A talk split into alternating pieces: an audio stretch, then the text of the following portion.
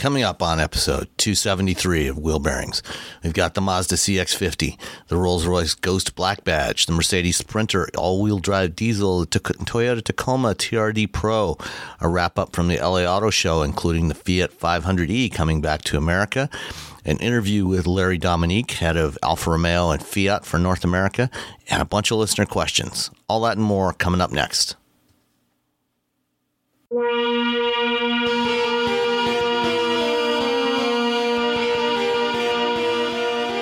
This is episode 273 of Wheel Bearings.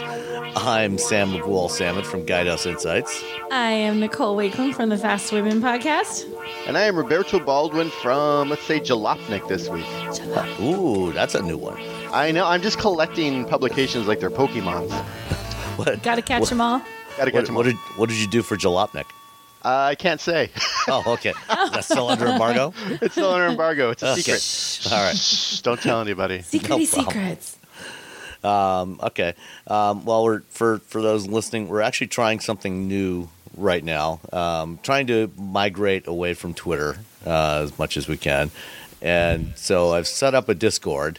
Um, I will. Uh, right now, it's only available to uh, people supporting us on Patreon. Um, if once I figure out that things are working, we may open it up to the rest of you. Um, and we're actually, I think, we're live streaming what we're talking about right now. we'll see. I'm not entirely sure. It says it's streaming. It says your stream is still running. Woohoo, We've paused this preview to save your resources. So we'll see what happens. See if we get any feedback from patrons about how it worked or didn't. Um, but um, since since we're uh, we've got some stuff that's under embargo and uh, we're scrambling to get working here because Nicole's power flaked out just as we are about to start. It Uh, may again. it may again. So Nicole's in the storm center. There's, storm there's watch like, we have a 2022. gale force warning for till like for the next 12 hours, and I think my house may be whisked away to Oz at any moment. So we, we we actually got about an inch of snow here last night, and even though it was you know paltry amount of snow, I decided to take out my new electric battery powered snowblower just to try it out because I just wanted to see An inch and it worked. that's like uh. peak guy. I don't really need this, but I'm going to use this new I'm power. gonna run out. Well, I know. I'm going to need it, but I you know I Not wanted this to month. test it, you know while it you know While before you're it was you know before three I feet. could still return it if I needed to. And you're you're keeping it. It, it Yeah, I'm performed gonna keep it. acceptably. It- Okay, it performed acceptably. that's One inch. excellent. It works. Yeah. It works well in one inch of snow. yeah, we'll see what happens. I mean, all the reviews I watched say it works great, you know, in deeper snow too. So we'll see what happens. Three inches Um, of snow. Yeah, I'm, I'm, I'm, I'm gradually shifting into this electrified life. I've been using an electric snowblower for several years, uh, or rather, an electric lawnmower. Uh, now I'm shifting to an electric snowblower. Eventually, I might get an electric car. We'll see. I have an electric. Do we have, no? We have a gas snowblower. None of this electric snowblower stuff. We I have need to- a- I need to get three feet of snow in one hit. I don't think I'm ready for an electric snowblower just yet. Well, the, the, we- the, ni- the nice thing about the, the you know, I, I had an electric gas one for that I used for 15 years, um, and you know, still still run good. But you know, it had the fumes and the noise and everything. This one's so much quieter. You know, just does Peaceful. this thing. Yeah. I I worked um, on a farm as a teenager because of course I did, and then um, I also did landscaping. I had like a little landscaping business that I did, and I, God, I hated using like, the gasoline everything. And so when we bought our house, like everything I'm buying is electric. Because I just remember like, oh, let me do the mixture. Oh, let me clean the spark plug. Oh, let me try to like, you know, yanking on the stupid weed whacker. And it's all flailing in my little weakling arms. And no, no. I'm an adult. I went to college. I'm buying electric things. I just slap the thing on and everything works. There's no more. Okay. All right. Well, I've got a couple of things that I drove that are not electric. Um, we'll start off with the Mazda CX-50 Turbo. Um, so the, the CX-50 is the new compactish crossover. It's roughly the size of a CX-5. Not really a direct replacement for the CX-5. Um, it's you know I guess supposed to be a little more rugged looking.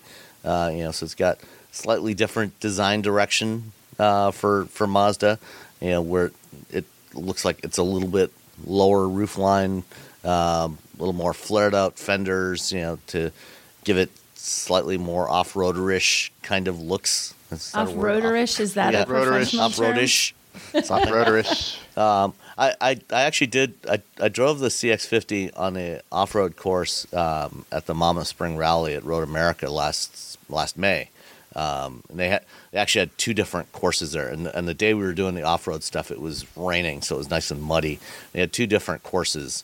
Um, one for the real off-roaders, like the Wranglers and you know big trucks and stuff like that, and then another one for you know what uh, back back in the early 90s when you know these small crossovers first started coming to market i remember the car magazines referring referring to these as soft roaders um, Was that as- really a thing? Soft Yeah. roaders? I'd Yeah. never heard that Soft before. roaders. yeah Okay. That's a So- weird term. How is that even like? I, I right, don't know. whatever. That's that's what they called them. Um, and this this definitely falls into that category. Um, you know, it, it, it did okay. You know, I mean, it, it's not going to take you know any. You know, it's going to be fine on a you know on a muddy, um, slightly muddy trail. You know, out to your, your cabin or your cottage or something like that. Um, but it's you're not going to want to take this you know on the Rubicon. You know, it doesn't have that kind of ground clearance. Um, but um, you know, I I spent the the week with it, um, driving it around. Um, this is the version with the 2.5 liter turbo four cylinder. You can also get it with a naturally aspirated 2.5, um, and those started about 27,000 and change. Um, this one was not 27,000 and change. This was the high end um, version of it, uh, which uh, what do they call it? This was the um, Premium Plus package, the CX50 uh, 2.5 turbo with Premium Plus package, all-wheel drive, um, and uh, it had the uh, the Soul Red Crystal metallic paint, which is still the best color in the industry. Yeah. Um, still looks fantastic on on this thing. Um, you know, inside it feels like most, like pretty much any modern Mazda, which is a good thing. Feels very premium um, you know, much more so than most of its competitors in the in the same price class. Um, you know, very nice materials and fit and finish. Um, as with other modern Mazdas, it does not have a touchscreen. It's got the central controller, uh, so I know that you know that would automatically be disqualified in the uh, in the Wakelin household. Yes, it would. But uh, you know, the, the Android Auto and Apple CarPlay uh, work fine on there. Um, the I like the 2.5 liter turbo. It's a, it's a really nice engine, 227 horsepower, uh, and about uh, uh, was it 200 and, or 310 foot pounds of torque. Uh, so it, it it's got plenty of torque for this thing. All wheel drive, as I said. Um, it's fairly roomy. Uh, you know, I mean, it's it's comparable to you know other vehicles in the class like the Rav Four and the Honda CRV and and elsewhere. You know, so you've got room room for two and a half adults in the back seat um, and plenty of cargo space in, in the back. Um, I I think I personally like the styling of the CX5. You know, which is more of the uh, the typical Honda styling la- or Honda Mazda styling language, current generation styling language than than this one. Um, but you know, it's it's still an it's an attractive vehicle, especially in this color. Um, leather seats, um, lots of options in here, heated seats and steering wheel, which was good because you know is this arrived uh, just as you know temperatures were uh, starting to go from the 70s down to the 30s and the 20s. Uh, so that was handy to have um, have have those have that extra bit of heating in direct contact with my body. Um, rear power liftgate, uh, black uh, black trim um, on the the grill and and around various other places on the vehicle. Uh, you know, just a generally very pleasant vehicle to drive on the road as a you know as a daily driver. Given that most people today you know are buying vehicles of this type, you know compact to mid-sized crossovers. Um, you know, it it drives like you would expect a Mazda to drive, uh, which is to say, very well. You know, it's very very comfortable, but you know, good good body control, good good ride quality, um, good handling. Um, it's just a, a just a great vehicle. Um, as I said, at the starting price, you know, it's also quite a good value.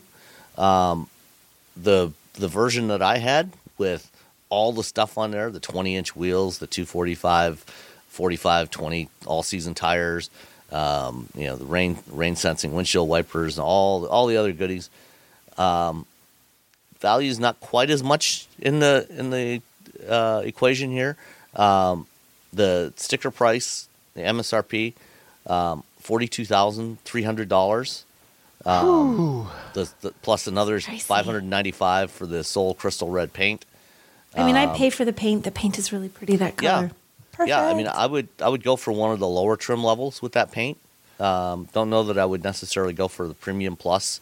Um, you know, there, there's a you know there's a, lo- a lot of the, the the features that you really want, like the heated seats and stuff you can get on the some of the lower end trim levels. Uh, there are, you know, get there are something in there. 10 packages for this car. Yeah, Are there really? Did you just look it up? Is it really 10? Oh my gosh. 10 packages. which is unusual for for a Japanese car. yeah. Or and- for and Mazda, this one- who's not a big, you know, Yeah. not, yeah. this this is the first Mazda in a while that's been built in North America. It's built at the the plant, the joint venture plant that Mazda has with Toyota in was it in Alabama? I think yeah, Ba- Alabama, uh, where Toyota also builds the the Corolla Cross. Um, and you know, of the of the two vehicles coming out of that factory, I think I would definitely take this over the Corolla Cross.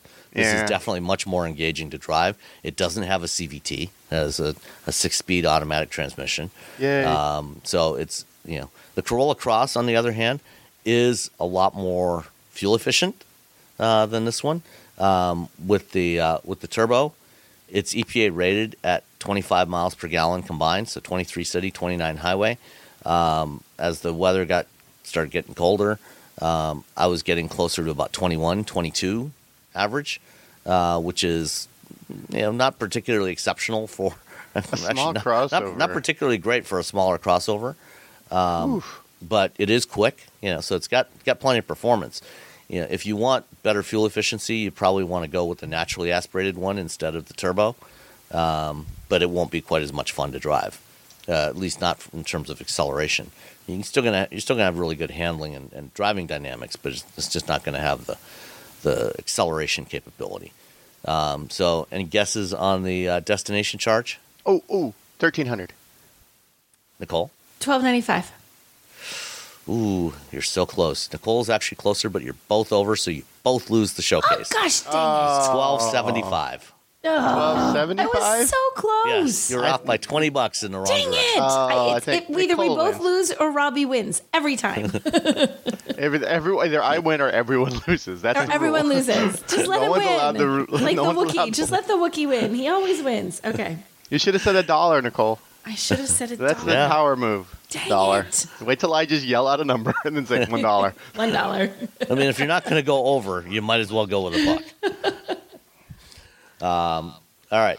The other thing that I drove, I actually it was actually two three weeks ago now that I drove it uh, during the uh, the BMW Test Fest when I was out in Palm Springs to drive the new Seven Series and the updated X7 and, and stuff.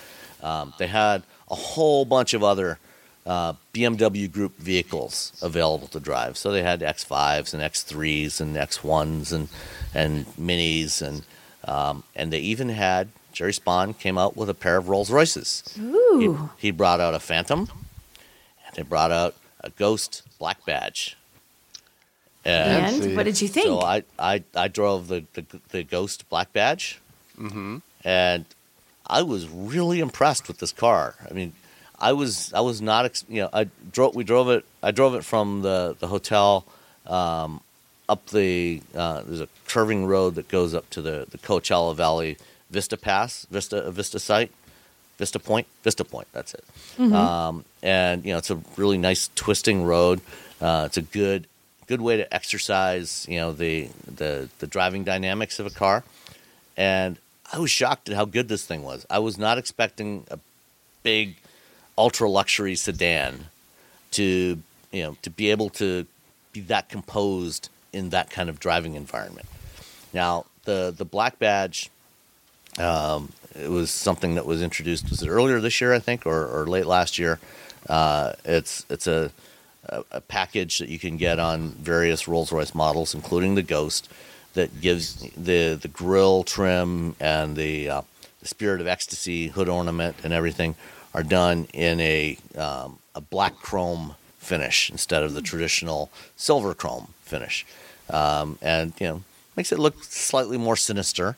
Um, it also gets a little more performance. It gets like 28 extra horsepower. So Ooh. the uh, the But it's also 6.7 like 700,000 pounds. So 28 horsepower is. mm. Not going to do much for the weight of that thing. you know the, the the it's a 6.75 liter twin turbocharged V12, um, 591 horsepower in black badge trim. so 28 is, yeah. Yeah, 28. You'll notice it. What are you talking about, Prob- Robbie? probably not. But I mean, it also tightens up the suspension a little bit and things like that. And the Ghost, you know, is the the smaller Rolls Royce sedan, and smaller here being a relative term. You know, it's the compared to- Civic of Ghosts. of Com- Rolls-Royce. compared compared to a Phantom, it is Yeah. slightly less ostentatious. um, you know, it, it weighs roughly three tons. Um, you know, so this is not a uh, this is not a svelte vehicle, uh, but it's really nicely proportioned. I think I think it's I always I've always thought the Ghost was a very handsome uh, car. It it doesn't have that over the top kind of look that you might expect from a Rolls Royce. Um, you know, and compared to like the Dawn, uh, I forget which one is the Dawn, the convertible, the two door convertible Yeah. I think so. um, and I forget what the coupe is called.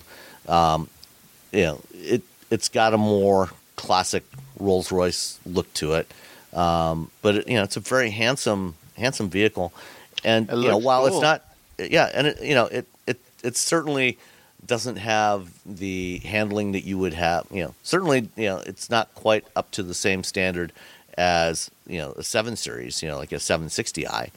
Um, you know, it's slight. You know, the body's not quite as buttoned down. The body motions aren't quite as buttoned down as a BMW branded vehicle. You know, there's a little bit more motion, but all things considered, it it was a lot more controlled than I expected it to be. And it's you know with all that power, you know, it's got plenty of plenty of acceleration capability. It's got big brakes on it on the black badge, um, and um, one one thing is, despite its size, it doesn't necessarily feel exceptionally roomy on the inside, especially in the back seat, because you know the the Ghost is the the Rolls Royce for those that generally want to drive themselves, as opposed to being driven by their their chauffeur. You know, if you if you want to be driven around, you get a Phantom, you know, and you sit in that big rear seat area. If you want to drive your Rolls Royce yourself, you buy a Ghost or a Dawn or something. Um, and so the the back seat didn't feel quite as commodious as I expected, given its size. Uh, but you know, it, it's it's more than adequate. Um, and you know, it has a You very just described a Rolls Royce. It's more than adequate. It's more I than mean, adequate. Whatever. It's more than adequate. it, it ha- you know it has that you know very traditional British luxury feel in in front. Uh, you know, it's you know lots of wood and and everything, and it, it's you know it it feels very traditional. Let's put it that way. Um, but it drives much more modern than it than it than it looks. Um, and um, I was I was really impressed with it. Um, want, anybody want to take a guess on the price? Ooh. Oh, God. I was going to get this right too. What did you say? Two forty three. I'm going to go with uh, one Go dollar. one dollar. See, that's a, see, that's the power move. Trying it. Well, Robbie wins again, Son of I knew it. It's but, no. It's but he's really not like even. gonna- But he's not even close. I was my, I was saying one Oh. dollar to be sarcastic. I really would say I was going to let's How say much? right three fifty three. How much? the the 2020, 2022 uh, Rolls Royce Ghost Black Badge that I drove, Yeah, outrageous. the Black Badge package is forty three thousand eight hundred and fifty dollars. Just the package. so it's the it's the si- it's the cost of that CX-50 you just drove. just for the package. the, the the burnout gray paint on the exterior was fifteen thousand nine hundred dollars. oh my god. So Um, what I $58,000 of- 20, $2,575 for the pinstripe. Uh, Oh my which God. and this oh that, that, that- I forgot this was one nice interesting detail. It had a purple pinstripe down the length of the car. Fancy, because the rest then of it isn't. and then it, it also had like purple stitching on the inside. So you had gray, you know, with purple contrast stitching. Um, you know, it was, a, it was a really nice color combination. I, I really liked it. Um, all in, this came to a grand total of four hundred and ninety-two Oh thousand my two hundred god, I and was fifty dollars. So a half a million dollars. Yes, A half Just a shy of a ha- million dollars. Half just a shy of a million half a million dollars. Oh my God. So it's a, it's a it's a good thing that I didn't look at the Monroney before I drove it up the mountain. right? Because then you'd be Yeah. like, oh Lord, I don't want to drive this oh. thing. You know, uh, their the website has some like really strong eyes wide shut vibes. Yeah, like if you go to the website, just kind of scroll down a little bit. There's like a video, and it gets very like, yeah, like oh, what's going on here? What's happening? Um, uh, you want, you want to guess on the destination charge? Five thousand three hundred dollars. I'm still gonna. I'm just gonna keep trying. One of these days, one dollar. Nicole wins. Yay! It's 20, 2750. Okay. Twenty-seven fifty. Oh, that's actually not as much as I thought. I was gonna say twenty five hundred, but then I realized I should just double everything when I'm talking about this. Because if I had doubled my, You would have been like- right. I would have been right if I said twenty five hundred. I blew it. Yeah. Um, and then $2,600 gas guzzler tax as well. Oh, so I was right. Five thousand Wait, dollars. is the gas guzzler tax more than the the, sh- the destination? It is. Uh, no, it's slightly Oh, less than the slightly destination. less, okay. Destination was 2750 Oh, 2600 for the 27, gas okay. guzzler tax. Oh, So, yeah, 400, and- um, $492,000 uh, for the Rolls Royce Ghost Black Badge. Which uh, realistically, not a single person even considering buying that is actually looking at the price tag, so they don't No, care. no. I mean, if, if you're if you're considering a Rolls Royce, you know, if, You're if, just if buying it something you that's even like it. remotely in your the possibility of you owning, you just do it. You you don't Yeah, you don't like, consider honey, I'm the gonna, price. I'm gonna go shopping. I bought a Rolls Royce. Okay, honey. See the, you the thing dinner. the thing the things that you're going to consider are what color do I want and what Yes. contrast stitching do I want. you And- bespoke it all. Yeah, Put your Yeah. You know, I name. mean, there's a lot the, of bespoke stuff in this car. get like Marvin the Martian like stitched into the seats. There you go. And now I want to see what kind of Rolls Royce you would configure, Robbie. what happened? Uh, Uh, So that that is the Rolls Royce Ghost Black Badge. So if you're looking for, you know, some supremely luxurious, um, uh, you know, British classic British motoring that that you will be doing the driving as opposed to having your driver do it. Um, this is this is the car for you. this is the one to pick. Yeah, this is absolutely the one to pick. Um, so, Nicole, Yes. I am ready now. I have a 22 Toyota Tacoma TRD Pro. Uh, is what I've been driving around this week, um, and I have the color. It is electric lime metallic. It is so bright, guys. It is like a neon beacon of greenness in the it's parking not. lot. It's not good. It's a, a beacon of greenness. I It like is a beacon of Oh, greenness. gosh. It is. Did you if just you go to at the it? site, you can see the. It, it is- Uh-huh. It's, It's- uh. You aren't gonna miss it anywhere. You know what? This is when you get lost in the woods. Because you got your Toyota Tacoma. You're maybe feeling a little like, hey, I'm an outdoorsy person now. Yeah. You go driving out off roading for the first time. Probably don't know what you're doing. Mm-hmm. You get stuck. Now you got to call, you know, 911, or if you have like the new iPhone, will like do satellite and say, "What Yes. am I looking for?" You're like, look for the bright. the neon Day beacon glow. of greenness in the Yeah. depths of the forest. That is me. That's me. So that's actually a good color. So it's it's very green. Uh, so aside from the fact that it's Certainly like is. I, I need sunglasses before I can get into the car.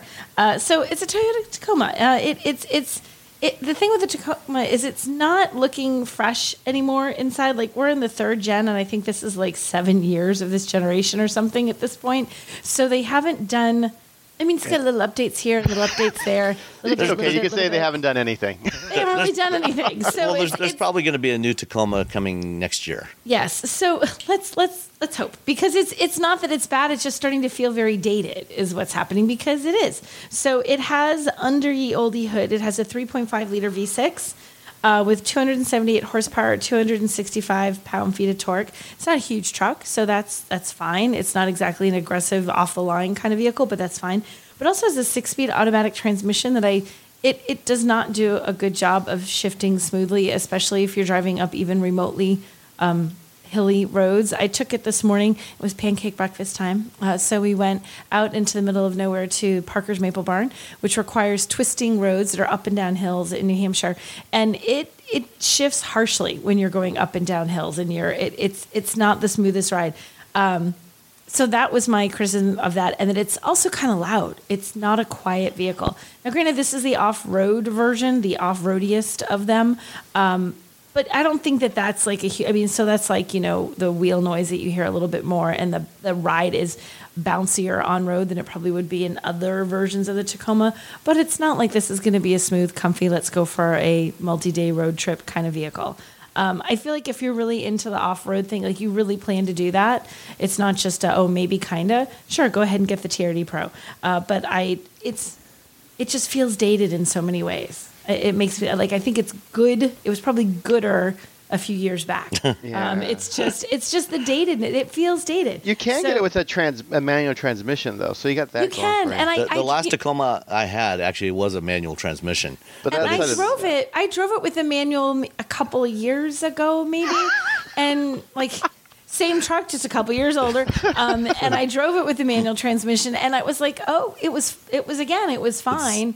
I don't know that it, it made It's it kind of a better. sloppy manual, though. I mean, Is it's it like one of those. Yeah, it's, It's one of those old it's- school manuals where Yes. long throws and Yeah. it's While it's real in vague gear, you can still gates move it a good six inches left and right while it's in Yeah. gear. Yeah, so it's it, it, it changes the criticisms, it's, but it doesn't really. I don't know if it really. criticizes. so it just changes the criticisms. Now we're criticizing the manual transmission. So again, it all has to do with it's just needing to be new. It needs to it needs a refresh. Refresh.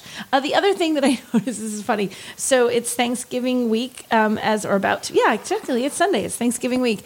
My daughter's home from college with her boyfriend, who's over six feet tall, and I think he nearly gave himself a concussion twice sliding into the back seat because it's very low. Oh. So if you're tall, you hit that door frame. And then my husband did the Oh. same thing, getting in the front. I'm like, so it wasn't just that one of them was doing it. So it's it's just low enough that if you are that six foot plus crowd, you, you kind of have to duck a little.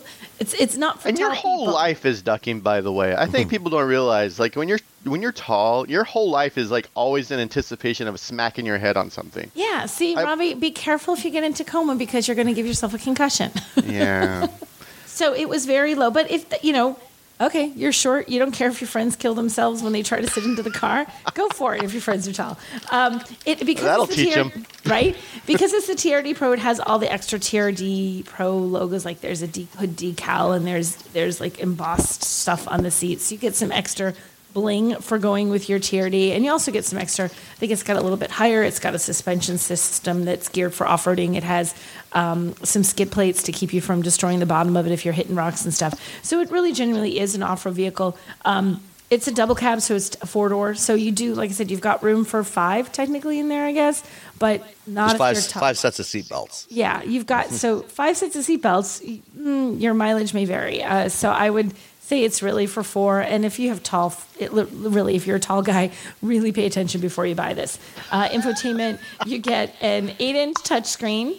Uh, you get Apple CarPlay, Android Auto, and this version with the automatic transmission only, I believe you get a JBL audio system. It changes up when you have uh, different configurations. Um, it's it's fine. It's fine. It's fine. Um, not my favorite truck, just because I feel like it feels dated. Like I, I wanted. I feel like if I drove this three years ago, I would have been much more excited about it than I am right now. The other thing worth noting is okay, fuel economy. So according to my handy dandy Monroney, 18 city, 22 highway for 20 combined. Any guesses? I've been driving a pretty 50-50 mix of highway and country roads the last few days. Any 17. any 16. Uh, Sam wins because no, wait, neither of you do because you both went over, right? Oh, Isn't that wow. what happens? Yeah, if you both go both over, right? So you both lose. Uh, Fourteen point nine is what I'm at. Fourteen point nine. Fourteen point nine is what I'm at, uh, and I'm like, wow, that's that's something. That's bad. It was, and I'm not driving aggressively, and it's just like fourteen nine, really? So, um, It's because you have all those tall people weighing it down. it's the tall. It's all the use, Robbie. You tall people cost me money and gas. We have all these Um, extra like innards. Yes, exa- all that extra weight from your your foot extra and a half- bones and yeah, muscles. extra Extra bones, bones and muscles, muscle, and yeah, guts. all that. Yeah, mhm. Small intestine. So, I, I just weighs so much. Have you ever weighed a small intestine? You have no idea. So anyway, yeah. So it the fuel economy is really not great. I mean, if you're this is definitely not a long distance commuter car, road trippy kind of car. It's for somebody who's not putting on huge amounts of mileage on their vehicle or doesn't really mind the gas price. Um, or really is focused on the off-road part of things because it's i think of it as like it's great if it's just like you and your significant other and you like to run off and do off-roading on the weekends kind of thing it's it's not for anybody who wants like a nice comfy modern truck. To- it's just to be- it's too dated. to be fair to Toyota, you know, the Ford Ranger and the Chevy Colorado don't get particularly great fuel economy either. No, it's not like well, it's not so much that it's getting bad fuel economy, but it's a it's getting yucky fuel economy and it's way below what it should be Yeah. getting. Like and I'm not being aggressive. I'm like, how am I getting fuel economy that's that abysmal? But that's what I'm getting. So yeah, It- no it's small the trucks pro, actually. It's the TRD Pro. You have to be a professional. Like you have to have a professional job where you make enough money to pay for gas. Yes, There you exactly. If you're a TRD That's- that seems like a reasonable explanation. No, if you're you're a I wa- TRD still in college, no. I want to bring something up that my friend has been bringing up to me for years. Um, What? How the TRD name uh, is, Oh, is a horrible my God. because it's turd. Turd. Yeah. I almost said that rid of the Toyota Turd Pro. I'm like, It- I mean, for for those that don't know, TRD actually stands for Toyota Racing Development, which is Toyota's in-house North American performance group. But it doesn't say that. It says turd on the side of your truck. Oh, the other thing that this is the other thing. This is tr- this was kind of surprising. It surprising. could say So tread. I guess it says turd. Sam, it says, turd. Turd. You're trying, but we're all We're all reading it as turd. We're all Yeah. children. We're all reading. So we're all twelve. Come on. So the price on this truck it's fifty one thousand two hundred and three dollars. So not cheap. Uh, okay, go for it with a delivery, Nine nine five. oh, Robbie. One dollar. No, twelve hundred. You win again. you're the well. You're the closest with not going over twelve fifteen. Yeah. So twelve fifteen. So here's the funny thing, and my daughter complained about this, and I actually thought, oh, I thought, gosh, she's right when I looked at the price. So you have a power driver seat, cool. You have a manual passenger seat. You got a fifty-one thousand dollar truck, and you got to manually Ooh. adjust the passenger seat. That's. I mean, I can Right? understand that if you were paying like forty thousand, maybe Right, but or I'm like, thirty. it's a fifty-one thousand dollar truck, and you only have a One. power driver seat. Passengers, suck it up. You're going to have to scoop It's that thing back and forth. It's all those Yeah. giant TRD stickers. Those are It's pricey. yeah. So yeah, so you, so I thought that was an interesting choice. I'm like, really? Like, so are they really just thinking it's never gonna have a passenger? It's just one guy out there, woohoo, having fun out in the forest on a weekend. I don't know, but yeah. So that's I felt like that was a lot of money for like you couldn't even give him like a six way adjustable passenger seat even. No. Come on, just forward and back at least. Yeah, just a little bit of power adjustability. give me, a, give me Zero. some. None. Yeah. Nada. Oh, well, that's So I don't have a lot of love. I feel like I'm hating on the Tacoma. I just really genuinely feel like it's dated.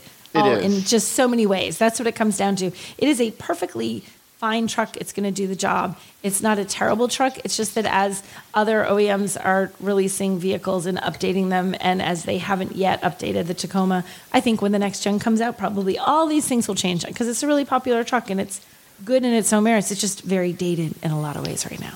Totally, to- Yeah, and, look, you know, I mean, sit the other- a platform for 700 years though, because they know Yeah. it'll Yeah. keep selling. That's true. The- you know, the, the other three vehicles in this segment, you know, the, the Nissan Frontier was new last year. Mm-hmm. There's we've we've already seen the the new generations of the Colorado Canyon and Ranger that should be hitting the road early part of 2023, mm-hmm. and I I'm fairly confident that we'll see a new Tacoma yeah. by this time next year.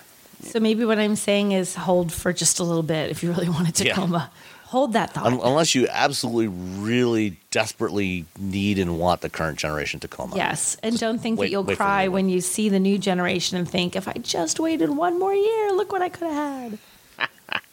I'm, I'm, I'm fairly confident in saying that the new generation Tacoma will have a larger grill. So Yeah. if you yeah. if you don't want a larger grill, then you might want to go for the current one. But otherwise, wait. If that's all you're concerned about, then go with the current one. If anything else matters to you, no. if any other thing about the tr- truck is important to you other than the grill, When everyone is on the same page, getting things done at work is easy. No matter what you do or what industry you're in, how you communicate is key. Everything you type is equally important to collaboration, and Grammarly can help. Think of it as your AI writing partner, empowering you to communicate effectively and efficiently so you can make a bigger impact in the workplace. 96% of Grammarly users say it helps them craft more impactful writing. And as the gold standard of responsible AI, Grammarly is your secure AI writing partner that allows your team to make their point and move faster. By understanding your writing and context, Grammarly provides relevant, personalized suggestions. And with tone suggestions, you can navigate even the most difficult work conversations. You can also save time, from spending hours editing drafts to just seconds with one click. Sign up and download Grammarly for free at grammarly.com slash podcast. That's G-R-A-M-M-A-R-L-Y dot com slash podcast. Easier said, done. Mike Rowe here with a few thoughts on my favorite sweatshirt. A classic zip up hoodie that used to be navy blue but has since faded to what the fashionistas call a distressed indigo. It's 13 years old, soft as a flannel bathrobe, and after a few hundred dirty jobs, demonstrably and undeniably indestructible. This is the kind of sweatshirt girlfriends like to permanently borrow, but I've held on to this one because I got it from American Giant. American Giant makes all their stuff right here in the USA so they can control every link in their own supply chain. That matters because when you buy American Giant, you not only get great quality, you create jobs for people in factory towns all over the country. No pressure, but if you give a damn about the business of making things in America, you got to support the companies who are doing it right. Go to american-giant.com slash Mike to get 20% off your first order. That's american-giant.com slash Mike.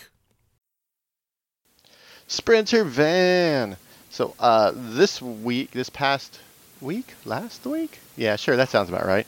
I drove the, I flew all the way to Recently. Germany. Recently. Yeah, recently. Uh, previously on Robbie's Life in the Sky, I drove all. I didn't drive. I didn't drive just there. I flew all the way to Germany to drive the new uh, Sprinter diesel van. And uh, previously, if you wanted, you know, all four tires turning at the same time, you get the 4x4 Sprinter, which was it was a 4x4. So you know you had to like shift into low gear, and whenever you hit the little button, it made that clank. You know, So a real four wheel Yeah. drive as opposed to an all wheel drive. Yeah, it was clonk, and then it in the gear and rah, rah, rah. and of course you didn't know when. You're all about the sound effects today. Okay, go ahead. I'm living the dream over here. Um, so the uh, the new Sprinter is now an all-wheel drive vehicle. So it's just all-wheel drive all the time. You don't have to worry about this. This isn't a, you don't have to like slam it into four-wheel drive low. You don't have to worry about like, well, is this when I should have it in four-wheel drive, or this is when I shouldn't have it in four-wheel drive. Um, so that's nice. Um, and I drove it for I don't know, like 30 minutes on the street. It's got a new uh, four-cylinder engine as opposed to the V6 that it had before. It's got a turbocharged four-cylinder, four-cylinder diesel, and it drove really nice. It was it was quieter. There was less um, there was less vibration.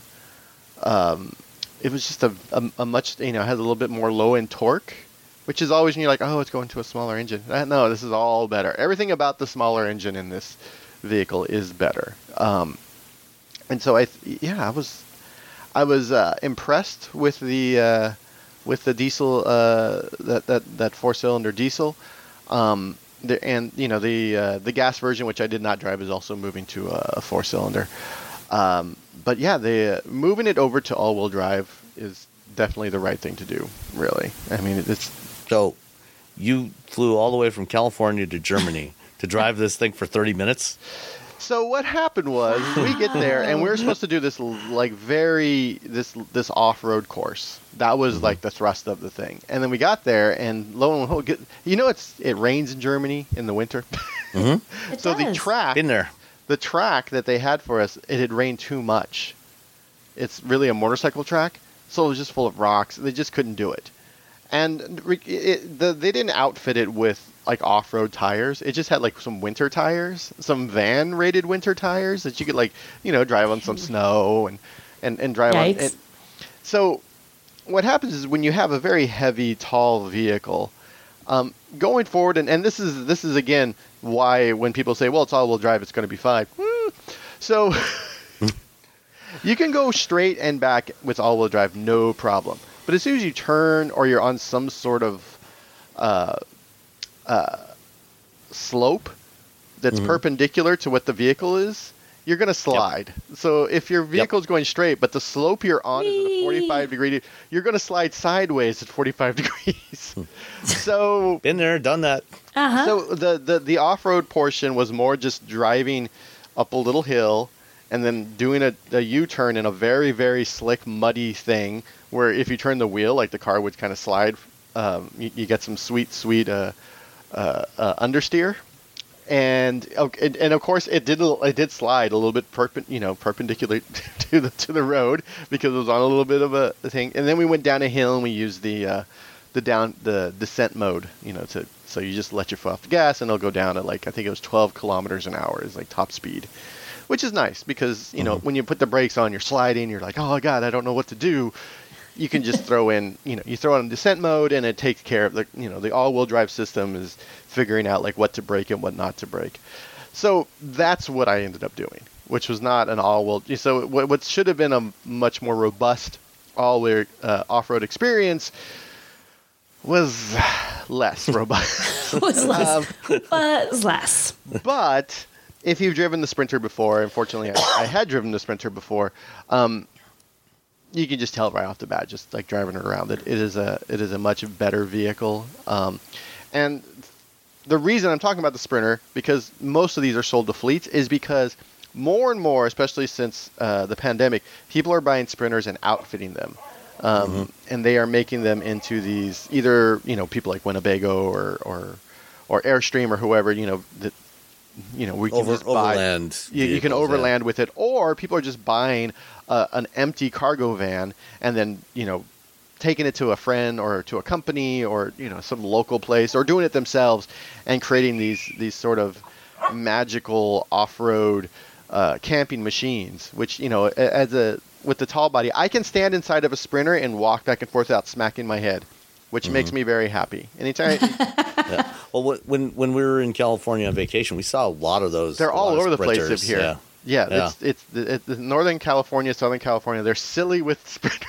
it's silly with Silly with sprinters. sprinters. with Silly sprinters. with and, sprinters. And a lot of them are the four. There are the four by fours. Well, we saw a lot of them in, in Palm Springs too. Yeah, on Palm silly. Springs. Silly with sprinters. We we love Yeah. them. We love them. When I had I had a sprinter and I went to a Lucid event, um, like a pre-production. Um, uh, s- they were driving it around Laguna Seca, and I went there to talk to all the engineers. This is a mule. It was the, it was before the Sapphire. It was the tri-motor, you know, uh, Lucid Air, and they all stopped what they were doing to go look at the Sprinter that I had driven. down to, and it was just a big Oh, that's cargo funny. van. There was nothing inside of it, but they were just like, "Oh, we could do this and this." They were all very excited about what they could do with their Sprinter. And then later on, Lucid has, uh, you know, they have trucks that'll, you know, like service trucks, and guess what they are? Sprinters. Sprinters. Sprinters. Yeah, when when when they came when they came to fix uh, replace my flat tire a couple of weeks ago, that's what the guy came in. He came with a, in a Sprinter with you know Lucid logos on the side. So I think they that loose. Uh, this was a smart move by Mercedes. They could have very easily just kept it the you know the V6. They get very very you know could have left it the 4x4 model, but they made the you know that that uh, turbocharged four uh, four cylinder is very smooth. It's much quieter. Uh, it's a much nicer ride. Um, and then making it an all-wheel drive system is just sort of gets rid of all that sort of like people having to figure out when to put it in four-wheel drive, when not to put it in four-wheel drive. Can I do it now? Can I? What if I'm driving on the road and it's really if it's snowy and I'm doing 40? Can I be in four-wheel drive? You know, all that's gone.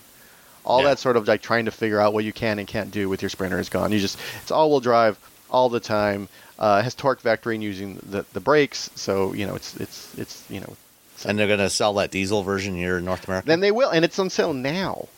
oh wow! Like you can go out Oh, and buy cool. a diesel. The gas version will be out later on. It's only rear-wheel drive if you get gas though. So if you want Okay. all-wheel drive, you got to you got to go diesel.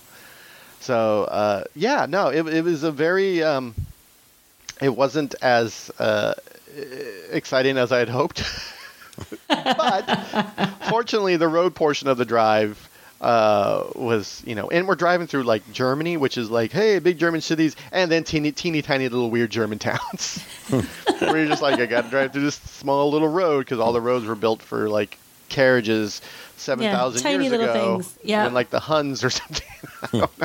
The Huns.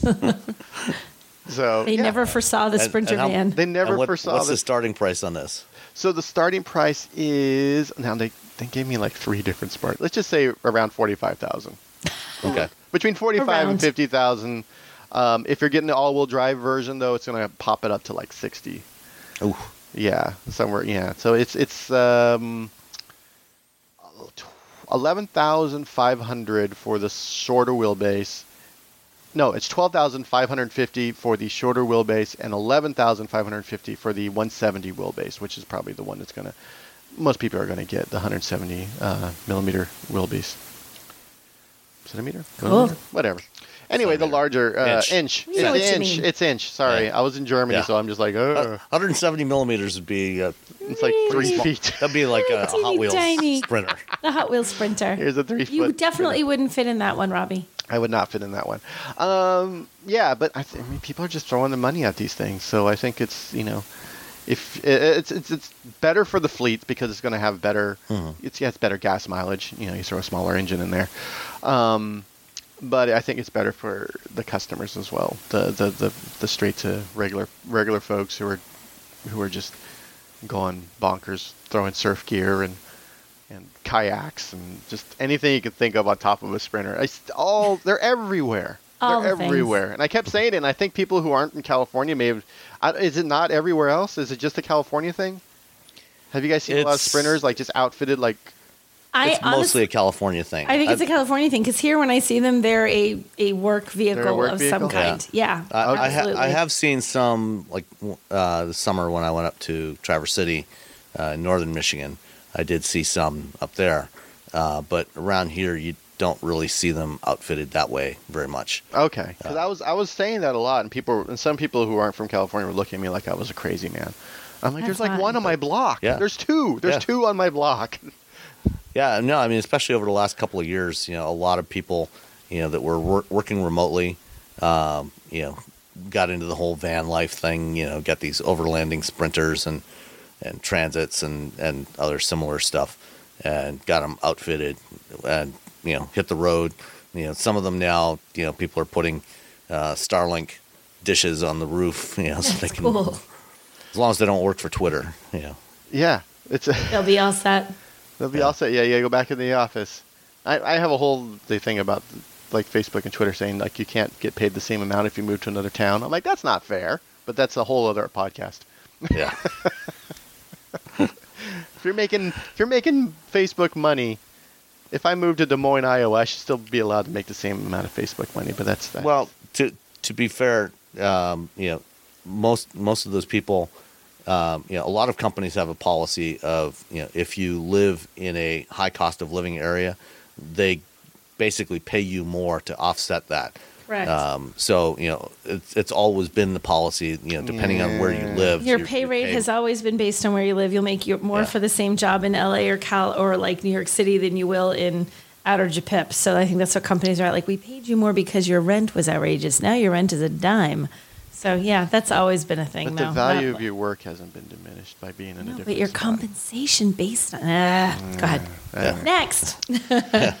Anyway, Enough of that. All right. Uh, so let's talk about what happened in LA this week. Um, Nicole, you were the only one of the three of us that actually kind of went to the LA Auto Show. kinda, I did. kinda went. kind of went. I did actually go to the LA Auto Show. So here's the thing there was no really big news, which I think has pretty much been the state of the was, state. there was one pretty big piece of news. What was the pretty big piece of news? I mean, Fiat's bringing the 500e back to North America. That's the, that qualifies as the big news. Okay. Well, They there was did- the, oh, but- the but I- Genesis. But no, Yeah. the, I did have something. So the Fiat 500e, which I do actually think is, is pretty cool. They're bringing it back, and they're three little. What is it? The they have a Giorgio Armani one, a Bulgari one, and one from a company called Kartell, K A R T E, which is apparently another fashion company. That Which I've is never heard well, of. I didn't realize this. So when I of us- first was looking this, this- up, it it looks like all I can think of is cocaine. Like it's a cartel. so All I, I can think of is cocaine. It looks like I cocaine. expect it to be. I'm like, so is this version of the car when you pull up the carpet? There's additional storage. Wink, wink. Like, Wink. what are you hiding in the car, the cartel car? Like, I just.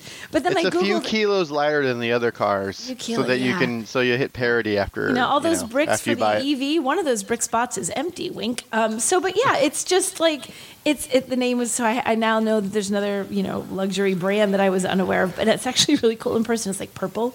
It's really Mm-hmm. kind of funky, but you can only get them. It's an auction, so you can only get them if you auction them off. Oh. So you can't yeah, just there's only going to be the three of them. the three, Yeah, so you can't one-offs. actually just buy it.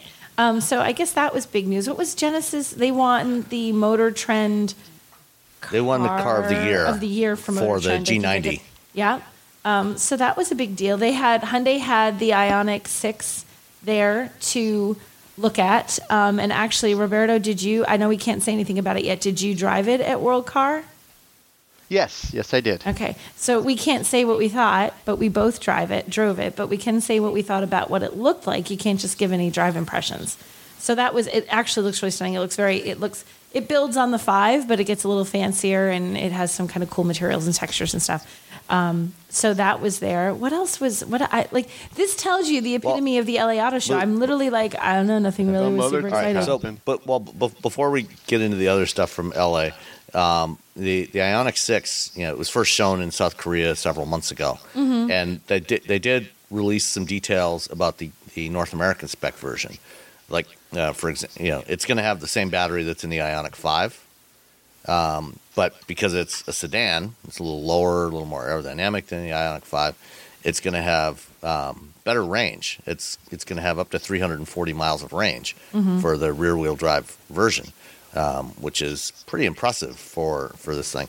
Um, did uh, well, I guess I don't know if you can talk about what it was like inside. I Yeah, can't and- talk and about how- what it was like to drive it. They said drive impressions. Okay. So in terms of everything else, we were allowed to talk about it. So it was um, inside. It still continues that sort of Ioniq Five thing with a little pixel design all over the place, which is actually really slick looking. Um, and they so and it does you know, it still has that roominess. It still, you know, has the same level of quality. I guess I would say that the Ioniq 5 had. It sort of just almost feels like, okay, the next iteration in terms of the style and design. It's not a dramatic change, but it is a little bit, okay, we, we're, we're, we're moving on a theme here we're, we're moving forward with that.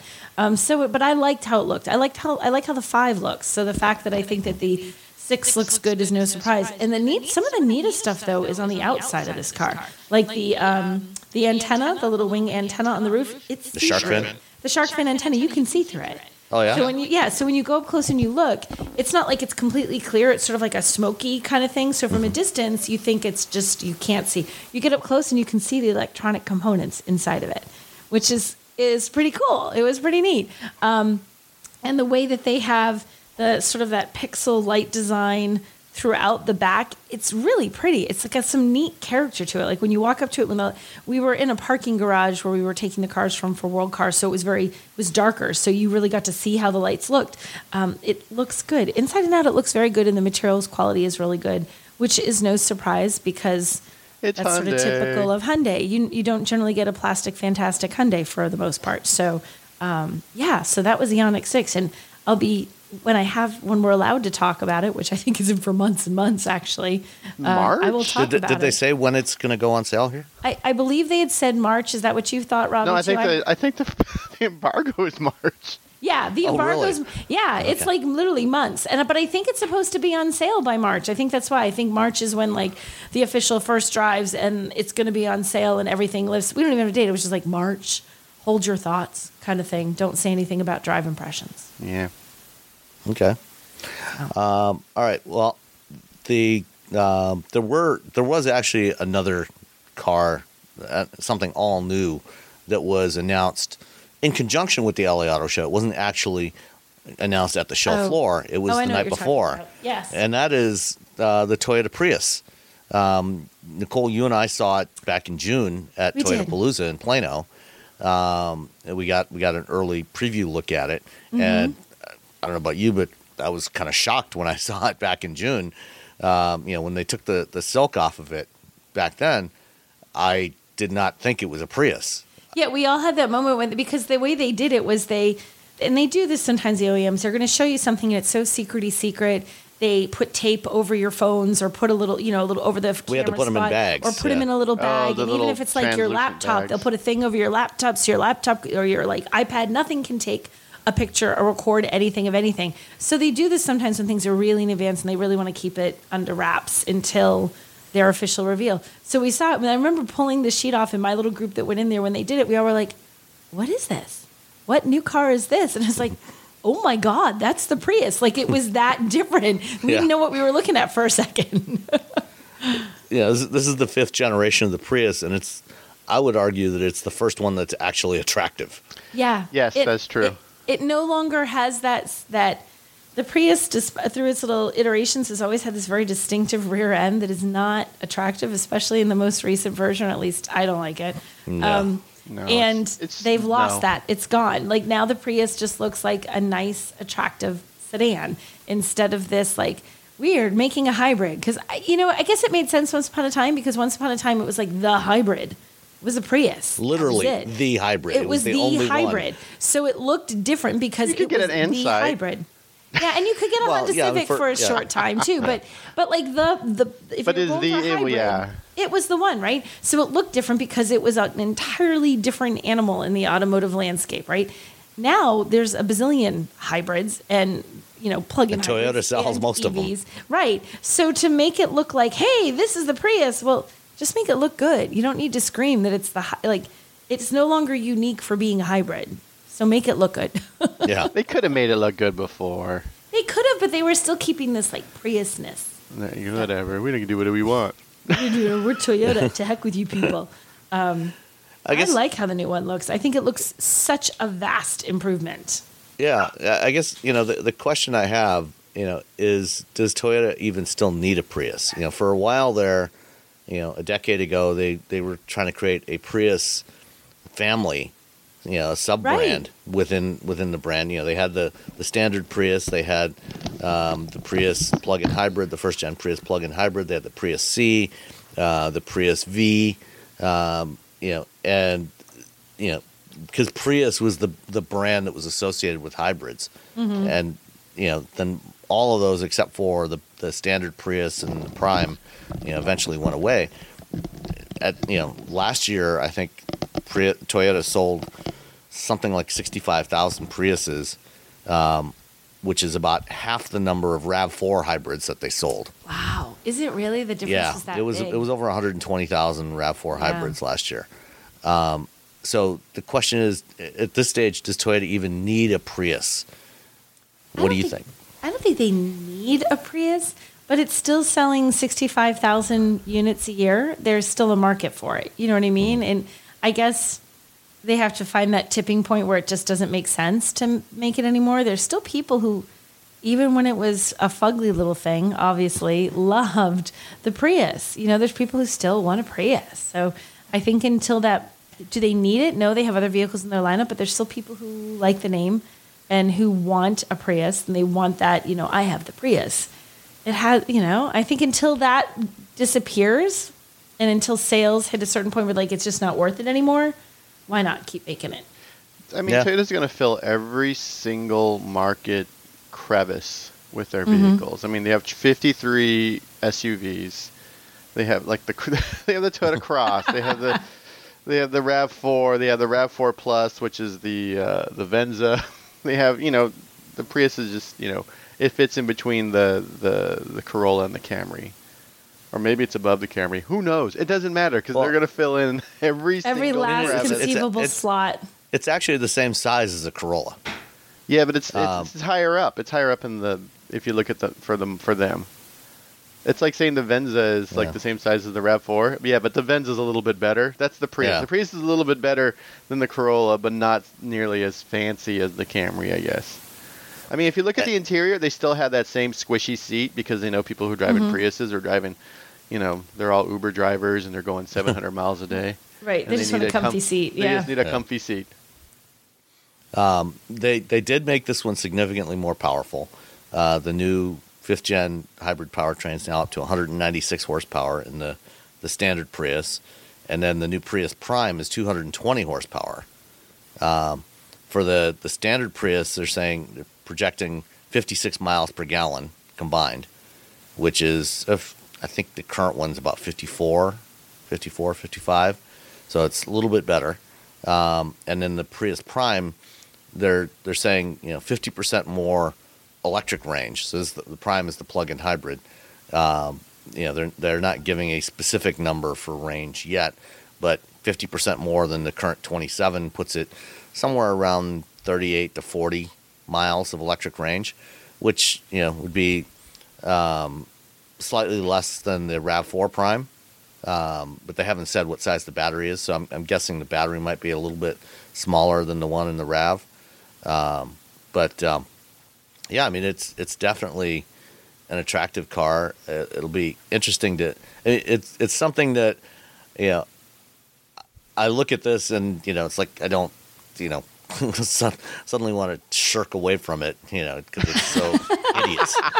The, the current the current generation, you know, especially the Shirk away prime from is, just it's bad. It's really bad.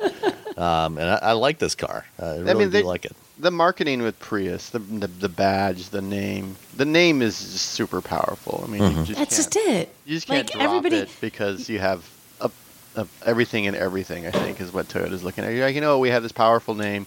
Let's make a pretty car this time, um, and uh, let's keep it going. Let's just keep Like the there- train going. You know, the Prius team's there's- like, let's do it this time. There's so many people who like because you think like we like us and a lot of our listeners are probably more car people, obviously, and know all the very many options that are out there when it comes to hybrid vehicles and have an idea of what's what and what's good and what's bad and, and what you know what you get in the various stands. But if you do, if you're not that person, if you're not a car person, you're just like I just want a really good I want a hybrid. What's the first thing that still comes to most people's minds is a Prius. I'm gonna go buy a Prius. I don't think about it. I'm just gonna go buy a Prius. You know. Yeah. No, definitely. Um, one thing I do like is it finally has the instrument cluster directly in front of the driver where it belongs, instead of having this narrow slit across the, the top of the middle of the dashboard.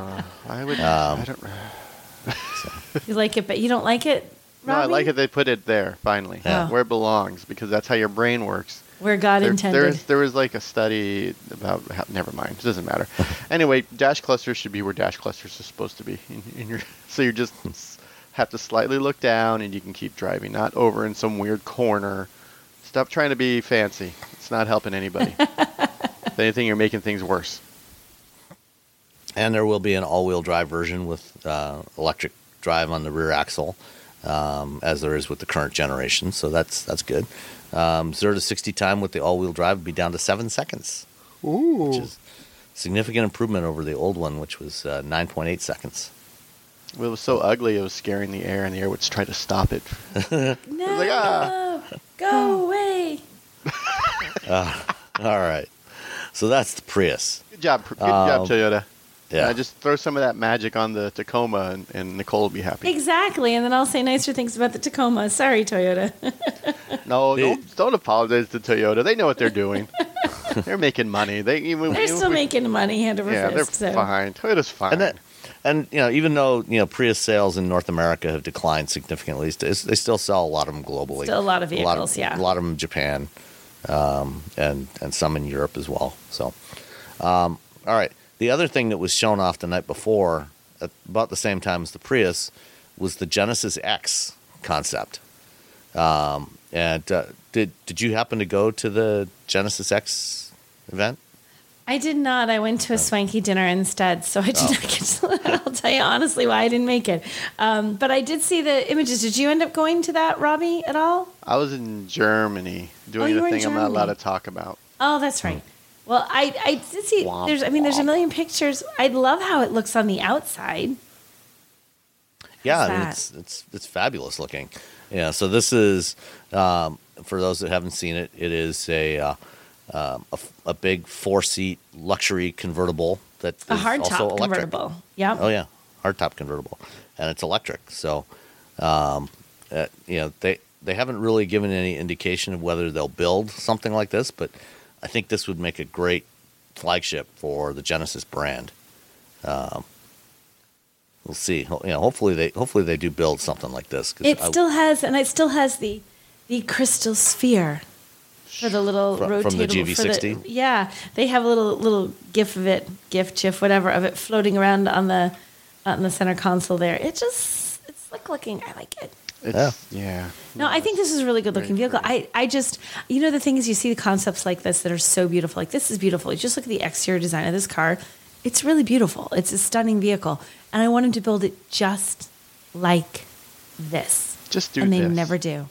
They Yeah. never do. Like they will come. Well, this is based on like. You ever have one of those where you know there's the concept car that you fell in love with and you so wanted to see for real one day, and like, oh, this is the vehicle we based off of it, and you're like, You showed me a two-seater roadster, and this is a, uh, like a heavy-duty pickup truck. How is this based on what you showed me a year ago? Like they, They both have four wheels. Yeah, right. The four wheels are the same. They have feel like they stray so far from the concepts, and the concepts because they have a little more because they're concepts. They're not necessarily Hmm. going to be built. They have the flexibility to do things they just can't do in the real world, either because the design doesn't stand up to safety testing or the interior has components that are just ridiculously expensive that don't make sense.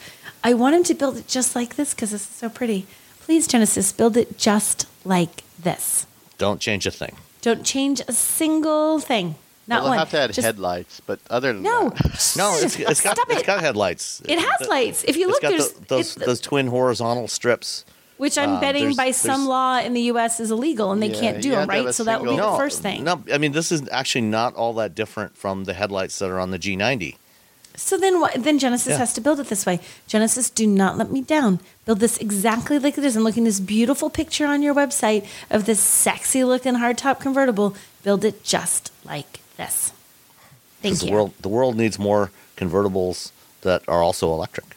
Yes. And yeah, just- don't this even get me started on how much I've been waiting for a damn. I had I did an entire interview with the vice the president of Mini uh, US, Mm-hmm. um, our CEO. Eh, it doesn't matter. Um, a guy at Mini. a, a very important man the, at the- Mini. The, per, the, per, the person that runs Mini for North America. for North America. Oh, because for, for one question, will we see an electric mini convertible? Yes, yes, we will. That's it. That's all I cared about. I mean, there was other things. And what did he say? He said did he say yes? Yeah. Oh, okay. Yeah, Excellent. a- you can read about it all. You can read all about it on TechCrunch, um, and that was from last year's LA Auto Show. But uh, yeah, that's that's all. I, I'm like, okay, good. And there was other questions I had to ask him because my But they were irrelevant. But they were irrelevant. I don't even remember what I wrote about. Oh, he talked about like there was supposed to be a smaller mini vehicle than what we what they have on the Mm-hmm. road today. Um, that was another thing he said that they might do. Which I was like, was that a bike? Is it a little car? Is it a little? So we'll see what happens. But Cool. all I cared All right. about was the convertible. Did you know you can support Wheel Bearings directly? Head to patreon.com slash wheelbearingsmedia and you can become a patron today. Your contributions will help fund the platforms and tools we use to bring the podcast to you. And exclusives and improvements are already on the way thanks to your generosity. So if you want to be part of an automotive podcast like no other, head to patreon.com slash wheelbearingsmedia. The, the, the other big piece of news out of LA was the return of the Fiat 500e. You know, when Fiat or Stellantis discontinued. Actually, it was still Fiat Chrysler at the time. They discontinued the Fiat the 500e, the old 500e in 2019, with the rest of the 500 lineup except for. In fact, they discontinued all the Fiats except for the 500X, um, and now they're bringing the 500e back to North America in early 2024.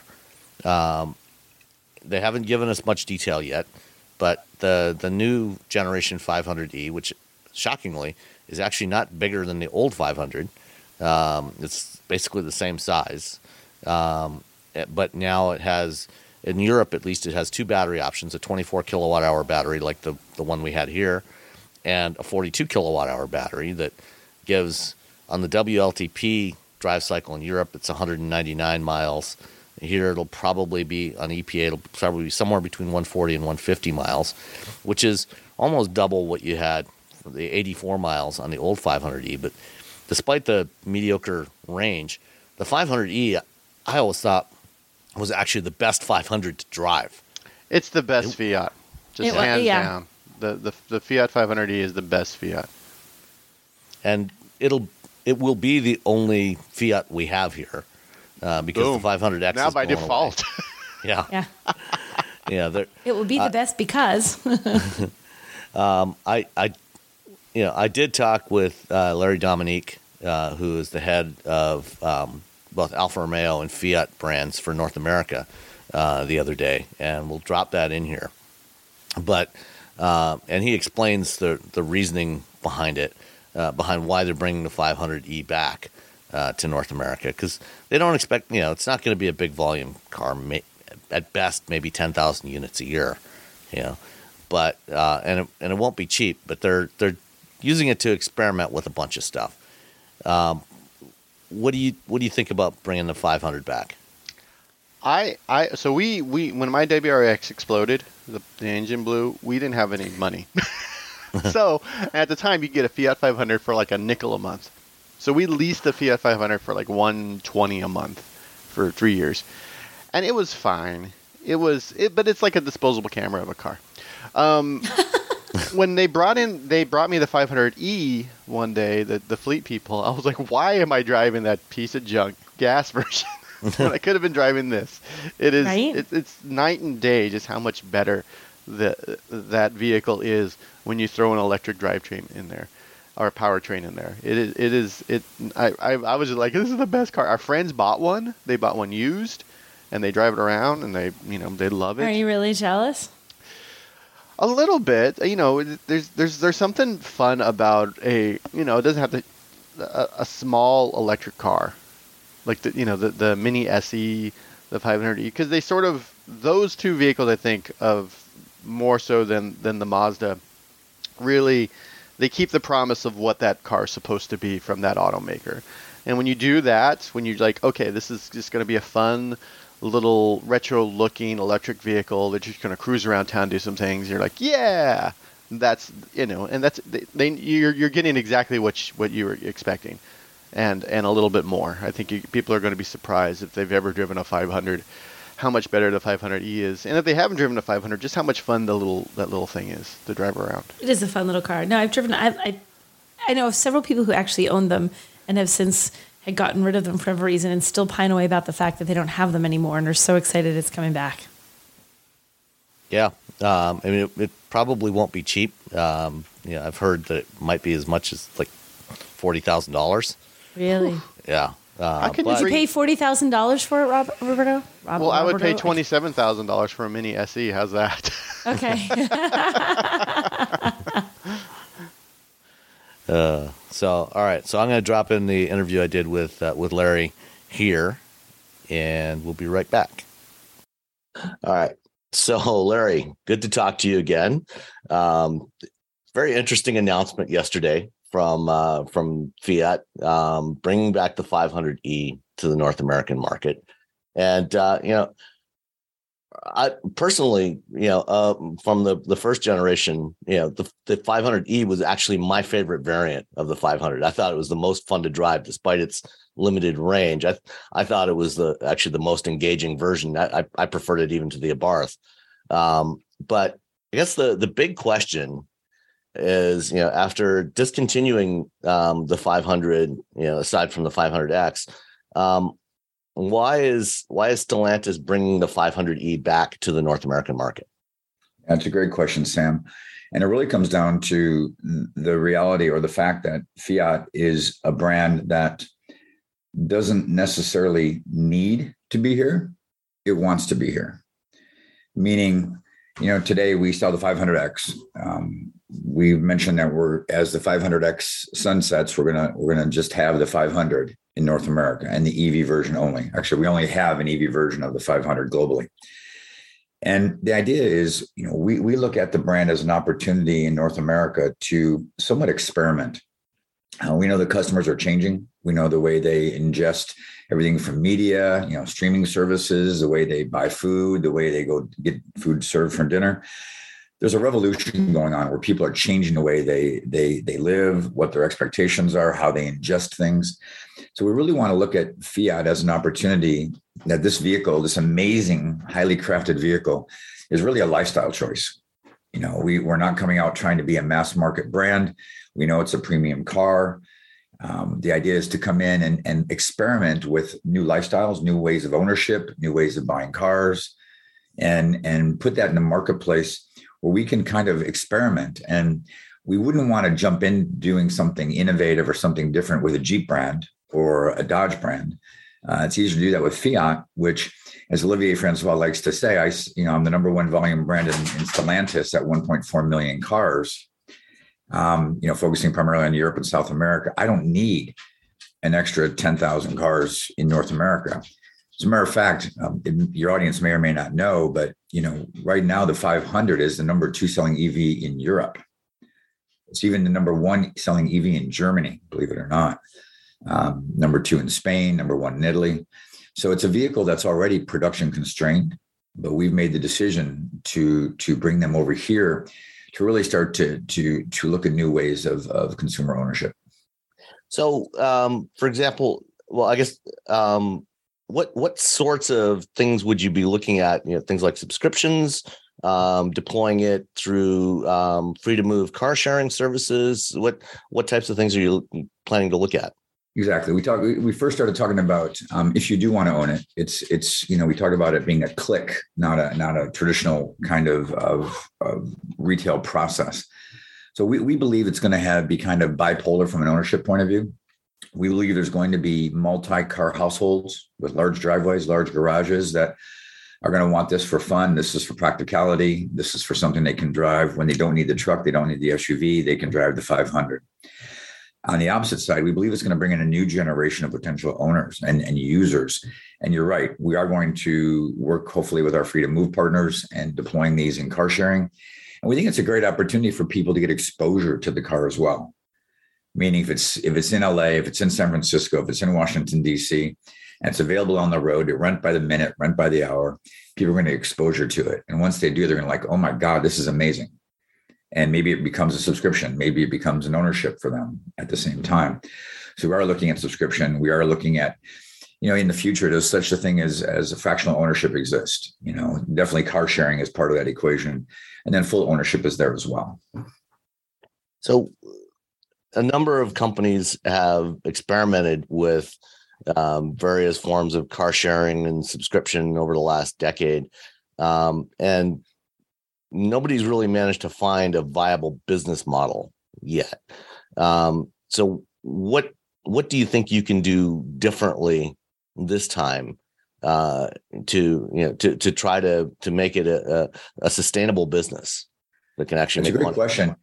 And actually, before the, the merger of PSA and Stellantis, I actually ran one of my roles was running the car sharing service we had in Washington D.C. under Free to Move. and we were profitable. Um, if you look at the other brands that were out there historically, Car2Go and a few others, they were in many cities and they were they were losing a lot of money.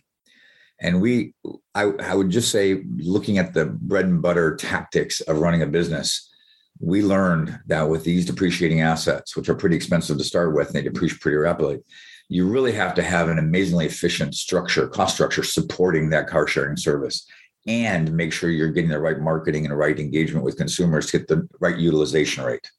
Because if you don't get the right utilization rate with the right cost structure, it's not a successful business.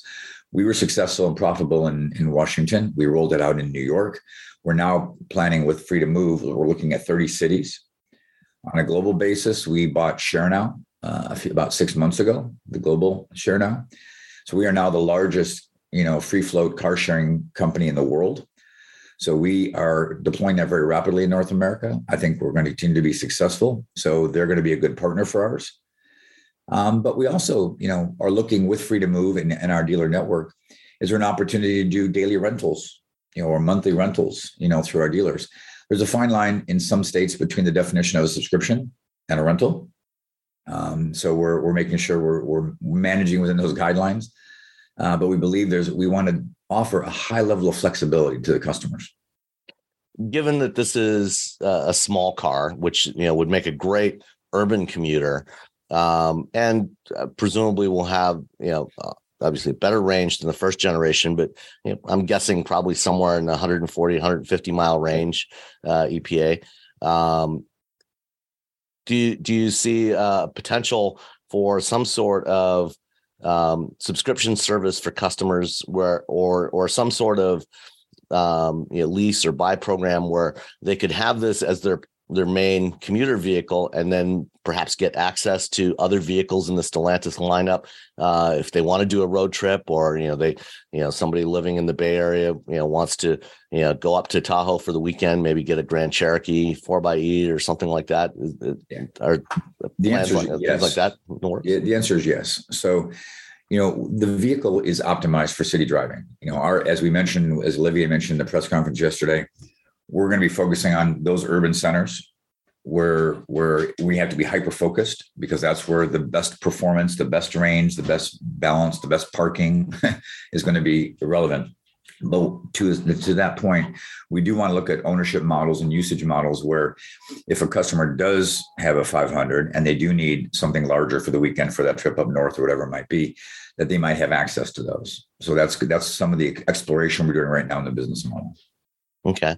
Um, for you know looking at, at free to move you know more broadly you mentioned you know expanding it into uh, 30 cities um, you know, would would do you also see the do you do you want to keep it focused on the small cars like the the 500e and uh, do you, do you, are there any plans to expand the deployment of the Citroen Ami which I think you've you've had in DC um, to other cities as well yeah the the so the answer is no our focus right now is is going to be on the 500 um, that is going to be the brand at this point in time are we against looking at variations of that, Abarth or Cabrio or whatever it might be? We're still saying that might be a possibility in the future. But we're not we're not trying to get to 70, 80, 100,000 cars. We're trying to focus, we're trying to learn. And we would rather be successful uh, with an incremental marginal business than trying to build a big business case, which requires you to sell a, a lot of vehicles with a lot of turnover to be profitable.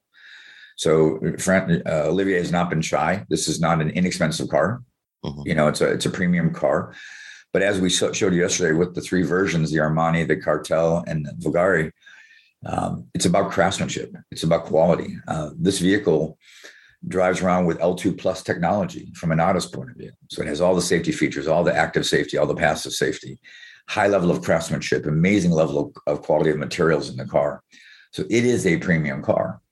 And we know that that's not for everybody. This is why we want to be hyper focused. And we know it's going to be a vehicle for a certain audience um, because the A B segment's always been niche.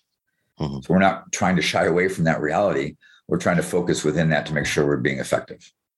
How, how big is the Fiat dealer network in North America today, and and where do you see it going, either larger or smaller in the coming years? Yeah, so we have 357 dealers in the U.S. and about 120 in Canada. Um, obviously, networks ebb and flow. Um, so right now, if you look at our current sales, um, we don't have a lot of throughput on a per dealer point of view. Um, so, but there is a good UIO out there today. So we're, we don't really have an objective related to network size. So we're going to put this vehicle in market. We're going to identify what it's for. Um, and there are going to be certain regions of the country that embrace and, and engage with it. There's going to be other areas that it's not necessarily the right vehicle with the right range for them. And that's fine as well. So it'll be a dynamic um, network interaction. Um, but once we get the vehicle in play, then we'll have a better sense. You mentioned uh, the three concepts uh, that were shown in LA. Um, are are those intended for production to you know in, in limited volume? No, those were those were truly one offs that were done in, in connection with Armani, Kartell, and Bvlgari um, to show what's possible you know, um, Fiat has an amazing history of working with brands. Uh, I mean, I think the Gucci model uh, globally, uh, they wanted 5,000 units. Um, they sold out in like a week. They had to go back to to Gucci and get them to agree to another 5,000. Uh, they ended up selling 10,000 of them. They sold them out within a couple weeks. So the brand's always been innovative. It's always a brand that, from fashion and a, and a, and I'd call a luxury and fashion industry, been tremendous amount of interest in the brand. Uh, Olivier gets contacts all the time with people that want to partner with Fiat. So those three vehicles were this idea of, of sustainable luxury, you know, sustainable design, and sustainable um, luxury. So when we look at those three three characteristics, that was to show you what's possible. Um, but I think what you will see is you will see us. One of the ways we want to think about the market, Sam, is we're going to have the 500 but you're going to periodically see special versions coming in in limited edition. And it could be a Gucci, Bvlgari, it could be whatever. Um, but as the brand evolves, we're going to continue to do this in very limited quantity because, first of all, it adds excitement. You know, it adds energy to the brand, and scarcity with these amazing partnerships um, are highly desirable for people. So we're going to continue to do that. So, um, you know, right now uh, in Europe, um, you know, Fiat has a, a, fairly limited number of nameplates that it offers. You've got the Tipo, the Panda, the 500L, and the X, and the Doblo. Do you see if if the 500e proves to be successful? Is there do you see an opportunity to expand um, the Fiat brand in North America beyond the 500? Right now, we have no plan to do that. Um, but in this industry, you never say never. The world changes as as time goes by. Consumer needs and expectations change over time. So we would never say never. Um, but at this point in time, we're going to focus on the 500. We're focusing on experimentation. We're focusing on trying to do things a little bit differently to see, you know, what the future consumers are looking for. And then, depending on the success of the 500, we may end up deploying some of those ideas to our other sister brands within Stellantis. Okay. Yeah. Uh, famously, you know, when the the original 500e was was launched, uh, you know, late uh, Mr. Marchionne, uh, you know, encouraged people not to buy it uh, because they, they lost so much money on it. it. It sounds like you know this time around, you know, between the the combination of positioning it as a more premium vehicle and the the march of progress with the the electrification technology, it even even at a relatively low volume, it sounds like you're looking at this being a, a pretty viable business going forward. Um, you know, in addition to being a, a, basis for experimentation. Yeah. So so the way we look at it, so you have to also understand that the original 500e was uh, an ICE platform that was derived into a battery electric platform. compliance car you know it, it, becomes a compromise in range a compromise in design a compromise in uh, many factors to that. And, one of those compromises is cost as well. The new 500 was designed from the ground up as a battery electric vehicle bev platform. Um, as we said you know the plant in Mirafiori is building about 100000 give or take a little bit vehicles today. Our incremental volume is marginal on top of their production. So we're not adding incremental factory costs we're not adding incremental costs. We're actually making it more efficient because we're selling more. Mm-hmm. So yes, and it is a premium priced vehicle. So it's going to be priced. It's going to be volume. It's going to be incremental volume on top of the existing plant. That doesn't add a lot of cost for homologation. We've been able to optimize that. So you know, it, you know, we work in Stellantis. We work with Mr. Tavares. We will be profitable. And and obviously, you know, as an EV only, uh, you know, compared to when the original 500 was launched here, you know homologation in a lot of ways certainly from you know things like emissions and federalizing the powertrain is is not really an issue uh, this time around so that should save you a lot there. Correct. It's basically lights and body and white safety issues that you have to upgrade a little bit or modify a little bit just not that they're more or less they're just different than mm-hmm. europe so we have to do that. So uh, for north america this is going to launch uh, early 2024 is that correct? Correct. Correct. Okay. we're going to and we're going to right, right now the plan is us and canada all right. Well, anything else um, with with Fiat or the, the 500 uh, that we should be uh, thinking about going forward? Um, you know that, uh, that we haven't talked about. Um, not not too much. I mean, what, what I love about this car is is I think what's going to be a real surprise to people, Sam, is the the driving characteristics of the car. Uh, the vehicle is an amazing driving car. And I think people will be immensely surprised by driving it. And if you've driven the previous generation, uh-huh. it's not even comparable with the previous generation. It's just head and shoulders ahead of us. This is why it's number two EV in Europe overall behind Tesla. And it's because it's such a good car. And, and I'm really looking forward to the media getting a chance to get behind the wheel to experience this car. Well, I can't wait to try it out. Uh, it sounds like it'll be a lot of fun. Um, thanks for your time this morning, Larry. I know it's, I don't know if you're in California right now or back here in Michigan. But uh, no, I'm in California. I'm used to the early mornings. All right. Well, have a great day and uh, and thanks for your time. Appreciate it. Thanks, Sam. Appreciate it. Okay, we're back. Um, let's see. Um, anything else from LA that we didn't talk about that we should mention?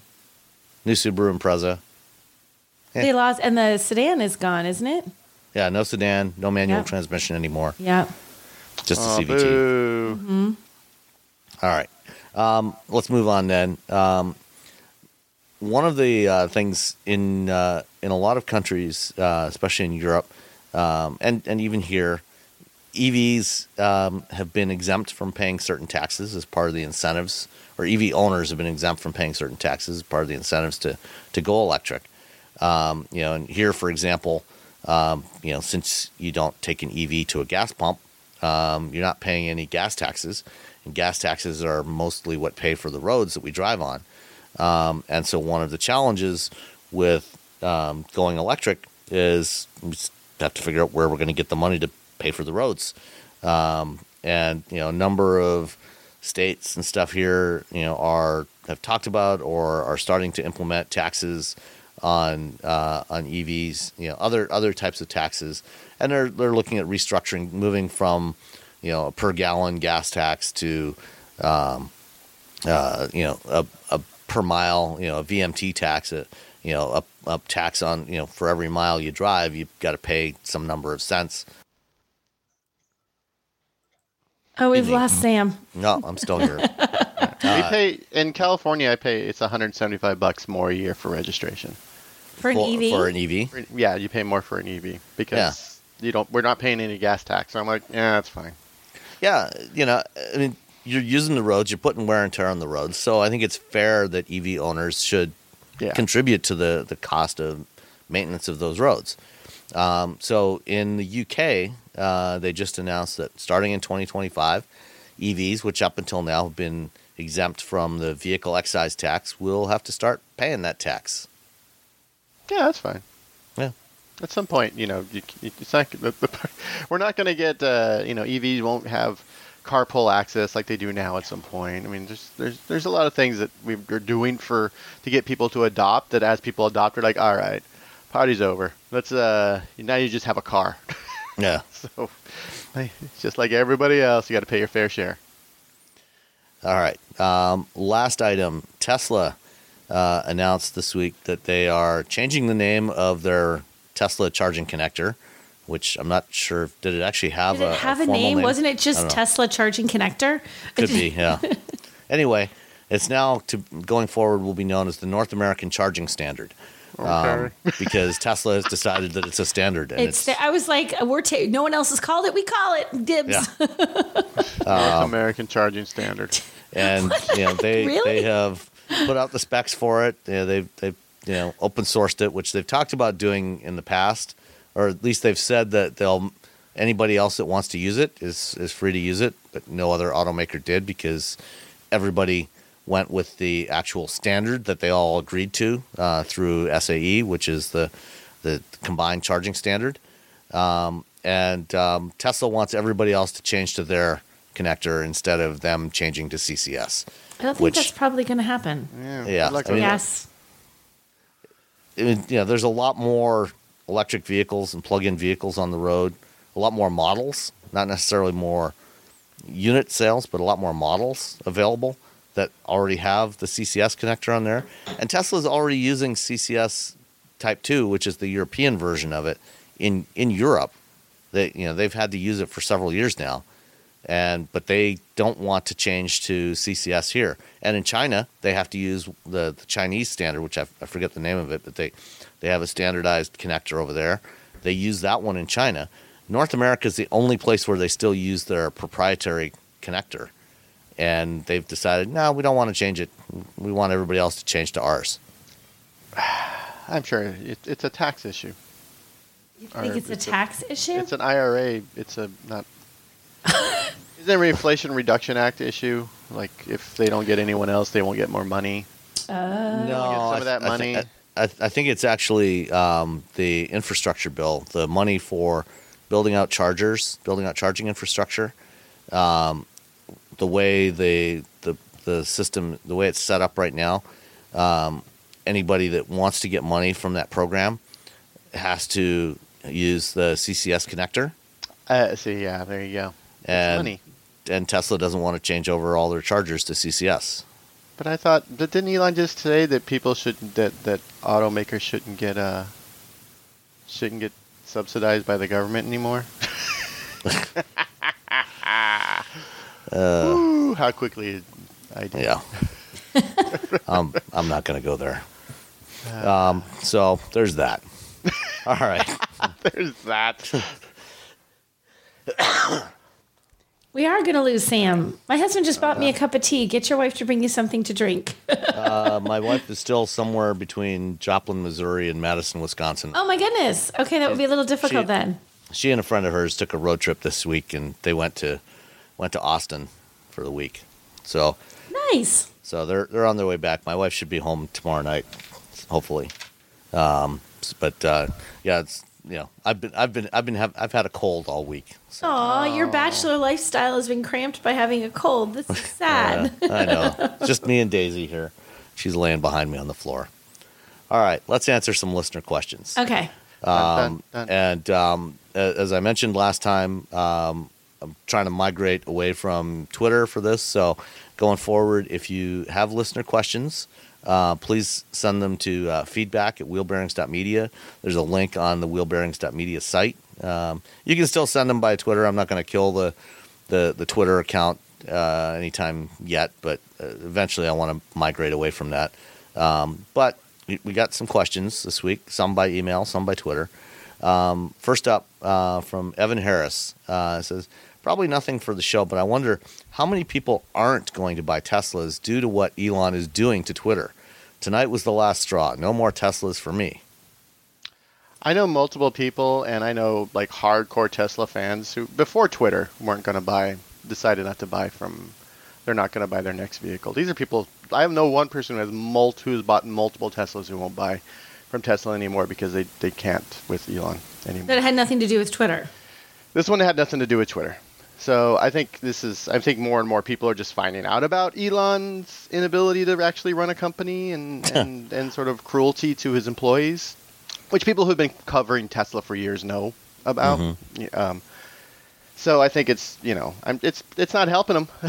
it's Yeah. not going to help his company. I mean that's it's it's you know he he, he you know he he's going to do what Elon's going to do what Elon's going to do and uh, I'm sure that he's made some fans, but he's probably losing more than he made. And then I don't know. again, There's, I, I think you, for just as much as there's people who are saying like, ah, I hate Elon. He bought Twitter. He's terrible. I'm not going to buy a Tesla. There's people like, hey, let's see what the heck he does. Maybe I'll buy a Tesla. Like, I think there's, I think there's a split. I think there's some people who will gravitate away, and some people who will say doesn't matter, and other people who might be like, woohoo, go you, and and consider it that may not have before. It's going to go all over.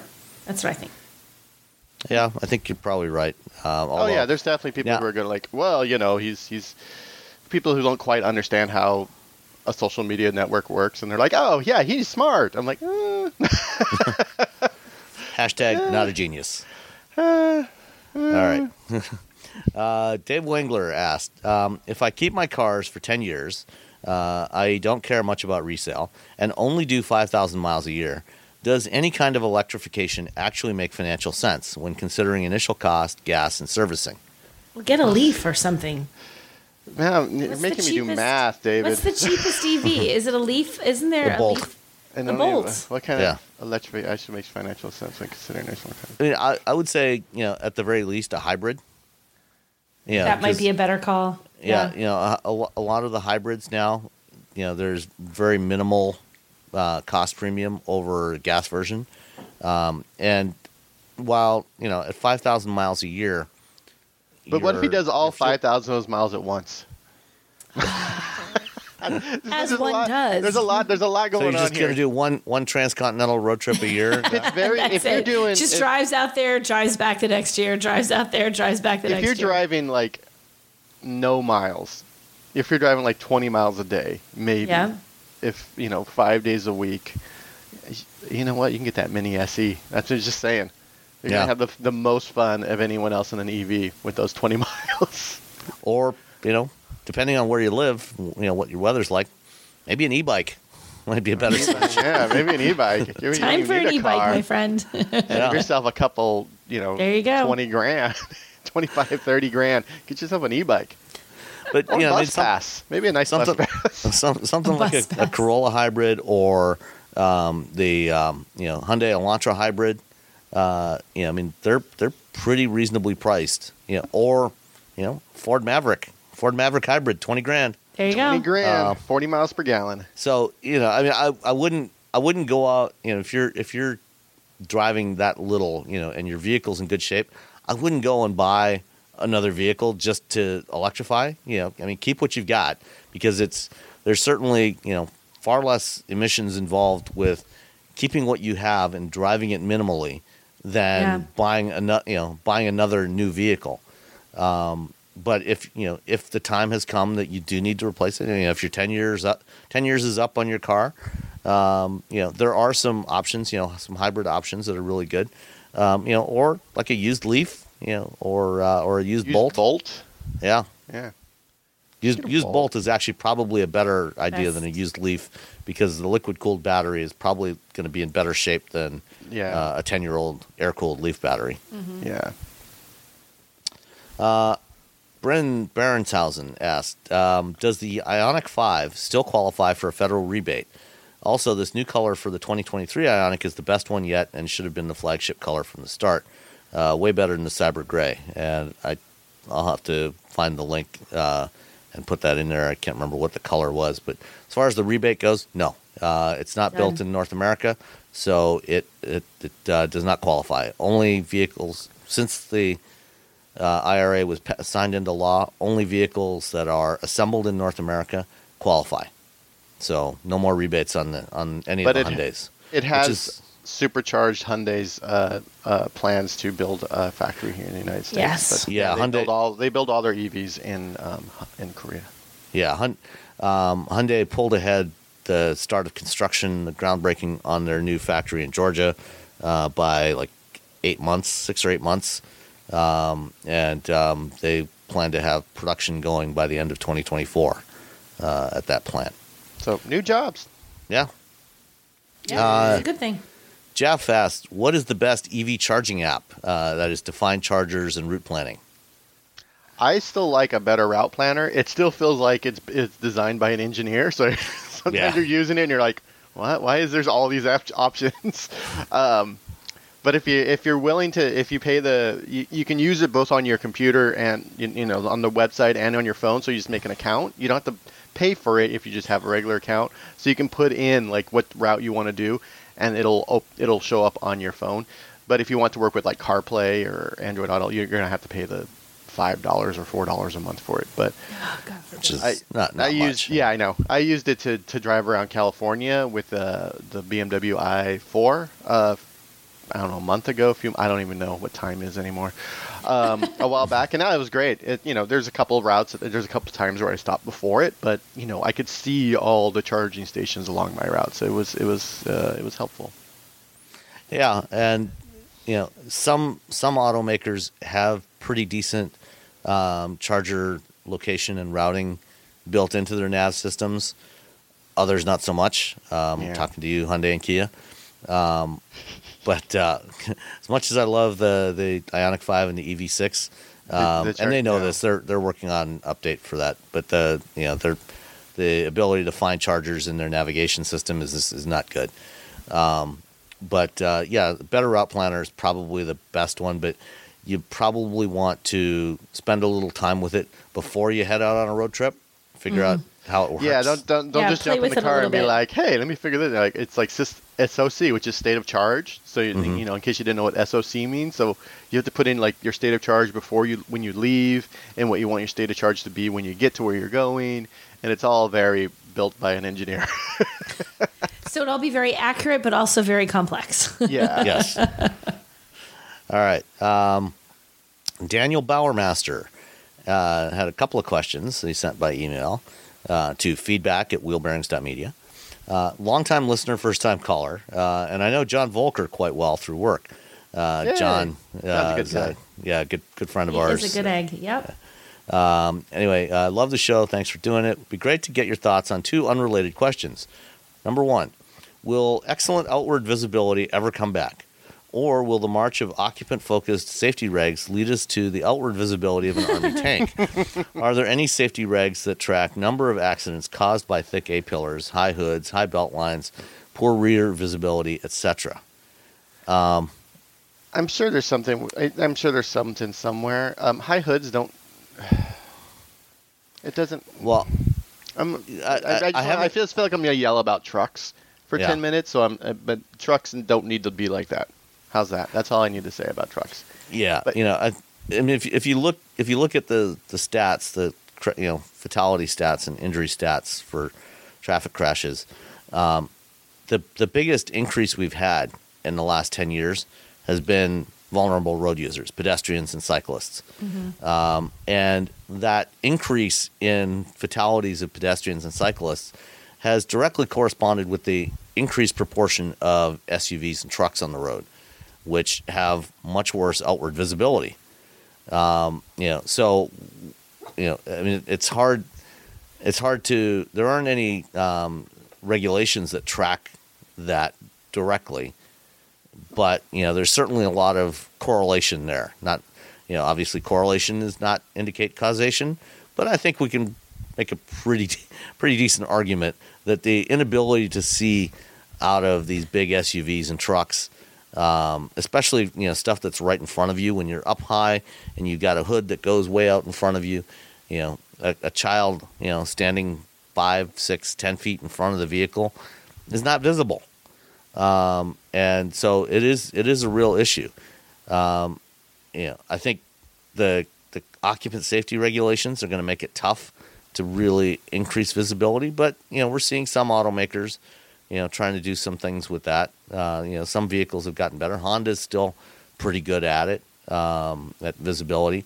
Others, you know, um, Toyota, for example, on some of their recent designs, you see where if you look at the belt line, um, you know, it does kind of dip down towards the front of the doors, the side windows, you know, so that it's a little bit lower, so you you can see kind of what's beside you on either side.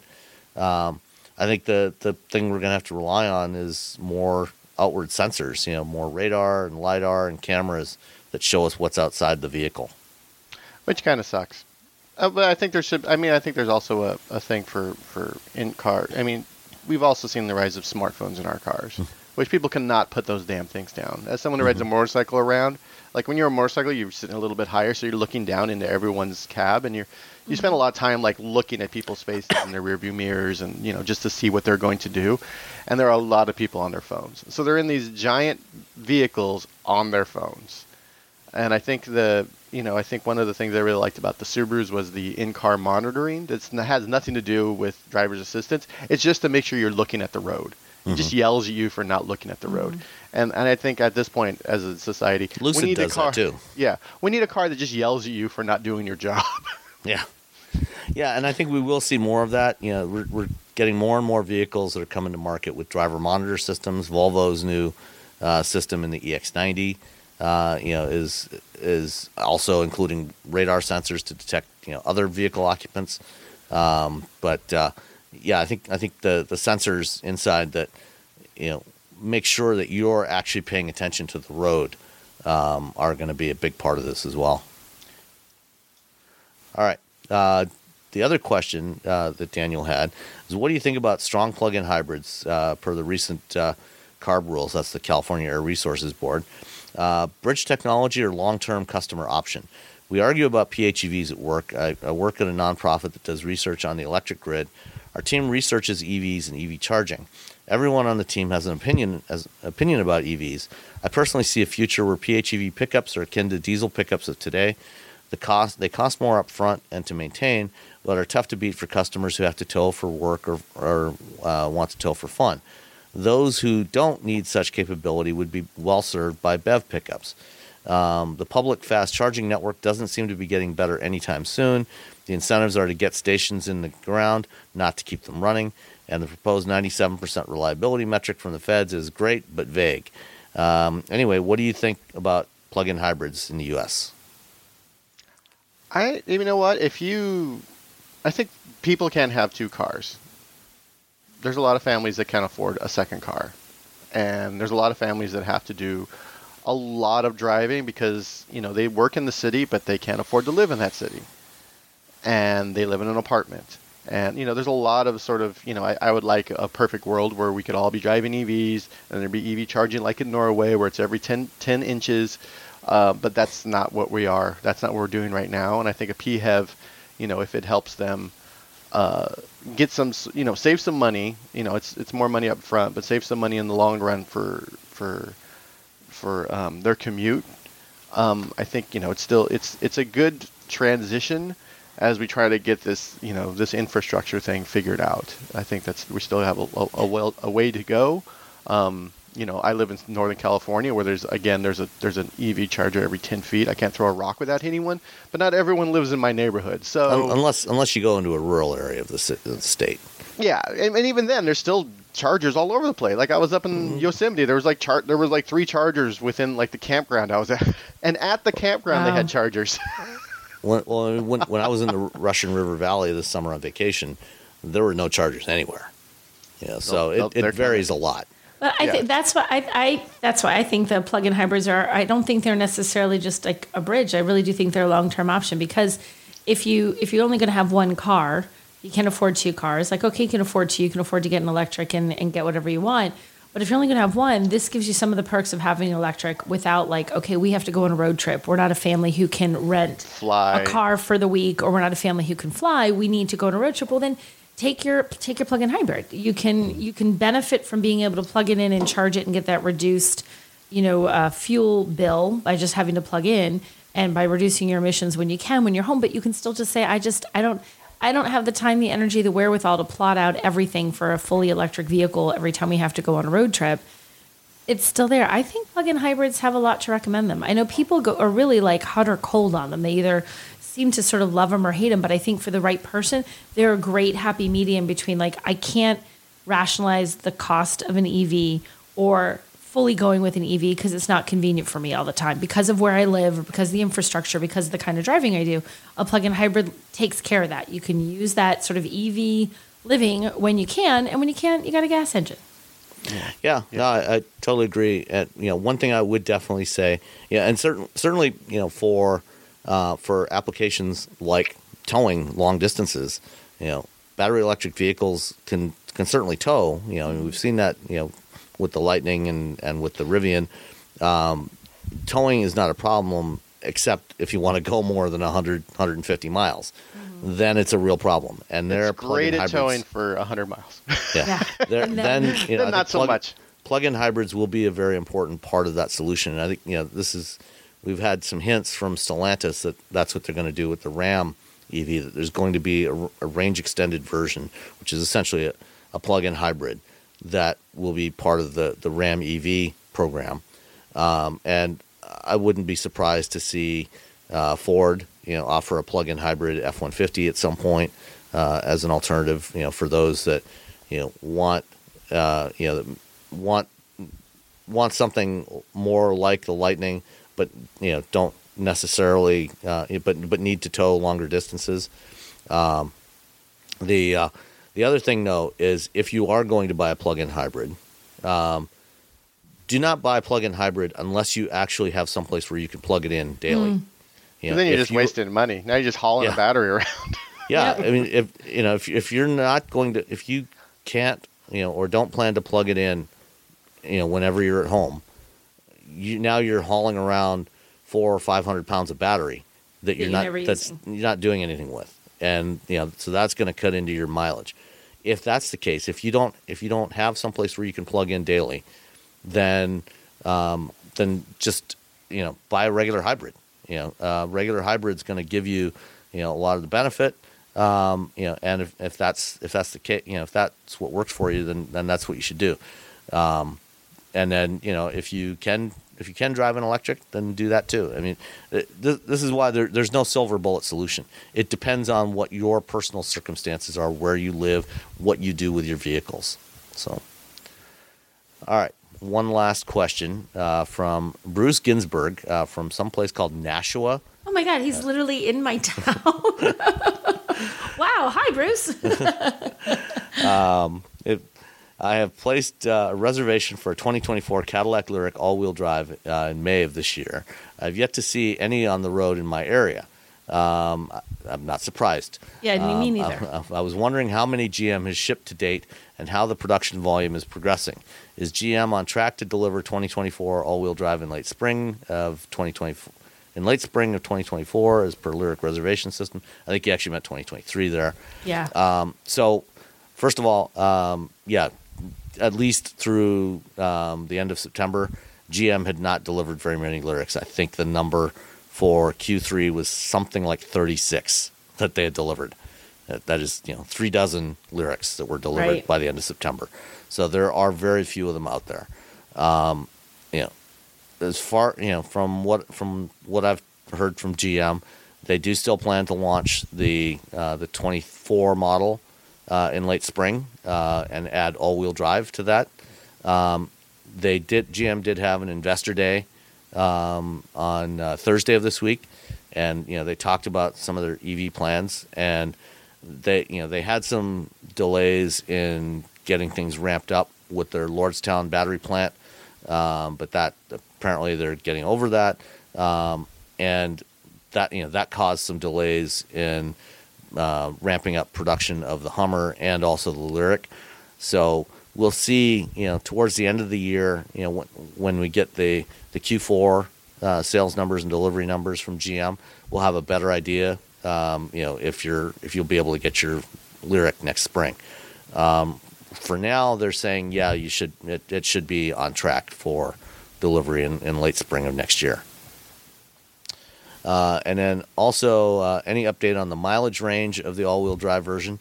Nothing there. Um, although I would expect that it will be somewhat less than the front or the rear-wheel drive version because extra weight and drag. It'll probably be somewhere around 280, 285 miles, I think. Uh, and then uh, Bruce also winters in Florida and will leave the Lyriq plugged in for four months while gone in winter months. Will this have an adverse effect on the on the vehicle long term? Um, I think that's probably not a good idea to leave it plugged in. Yeah, I probably should have I'm, looked this up. I I'm actually some weird- googling this as he's, I'm trying to find it because I because I the answer is no, and I know in my heart it's no, but I can't get the Yeah. details at my hands. Sam, I feel like you might have those in your engineering brain. No. Yeah, I, I, I would say do not leave it plugged in um, for four months. Um, you know, pl- charge it to about eighty percent state of charge, um, and then um, go in and disconnect the twelve volt battery, and leave it sitting. You know, with the batter with the the high voltage battery, the big battery, at about eighty percent state of charge. After four months, it should still uh, it should still have uh, plenty of range left to, to start it with. Uh, and, and then, like I said, just unplug or disconnect the 12 volt battery because what that'll do, disconnecting the 12 volt battery will disconnect power from all the other systems that would be draining the high voltage battery. Uh, so all the computers and everything else will be disconnected. So you know, if a if a, if you leave a lithium ion battery partly charged, it has a very slow self discharge rate. But if you leave if you just leave it parked normally, then there's various other systems in the car that wake up periodically and do stuff, uh, like you know looking for over the air software updates and things like that. Um, and those things will eventually drain the high voltage battery and the um, 12 volt battery at some point. and the 12 volt Yeah. too. Yeah, so you gotta, then you got to Yep. then you got to jump start your 12 volt battery, which is weird because I had to do that the other day. Yeah. So Did you so- really?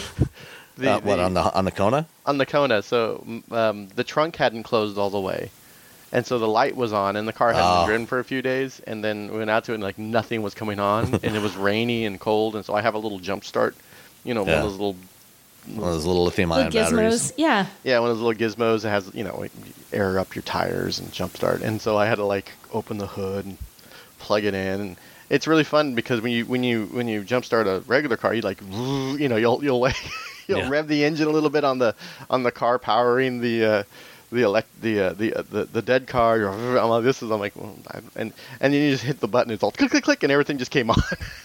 I, I was never really thought of it was. You just push the button. It's like okay, we're good now. It's like, there's oh, no okay, like. yeah. rev, rev, rev. yeah, there's I've no. never it's, tried it's, to jumpstart an electric car. Yeah, there's no Because you don't like, you don't need as much power because you're not vroom. cranking the engine or anything. So That's Yeah. true. Like Yeah. on another car, if you try to do it like right away, you know, you get that. There's Yeah. nothing. It's just like click, click, tick, tick. Everything just turns on. So so discon chart um, leave the leave the lyriq plug uh, charged at about eighty percent, seventy five to eighty percent state of charge. Disconnect the twelve volt battery, or just disconnect the the negative terminal from the twelve volt battery, um, and then get a battery tender. You know, go to your local auto parts store or wherever, or Lowe's or Home Depot. Get a battery tender for about thirty bucks. It's just a little trickle charger that cycles your twelve volt battery up and down a little bit and keeps it in, in good condition. Just hook that up to the twelve volt battery, uh, but leave the leave the negative cable disconnected from the battery, so nothing in the car will be powered up. But you'll be maintaining your 12 volt battery, so it'll be in good shape when you come back. You just disconnect the battery tender, hook up the 12 volt or the, the negative terminal on the, the 12 on the 12 volt battery, and you should be good to go. Bada bing, bada you bing. go. Now you're ready. Yep. Now you're kicking with gas. All right. So that's it for questions for this week. Um, I am. Uh, let's let's call. Uh, let's say goodbye. Cool. All right, everyone. We will see you. When's the next one? We'll all be together again next Sunday. Yeah. Woohoo! Two episodes in a row I'll where be- we're all together. I'll be recovering from the uh, the Go Ice Cream um, uh, bur- uh, bourbon butterscotch pecan ice cream pie. It'll only be Sunday, so we'll all still slightly be in a Thanksgiving food coma. Yeah. Food coma. food All right. coma. All right, guys. Bye. Bye. Bye.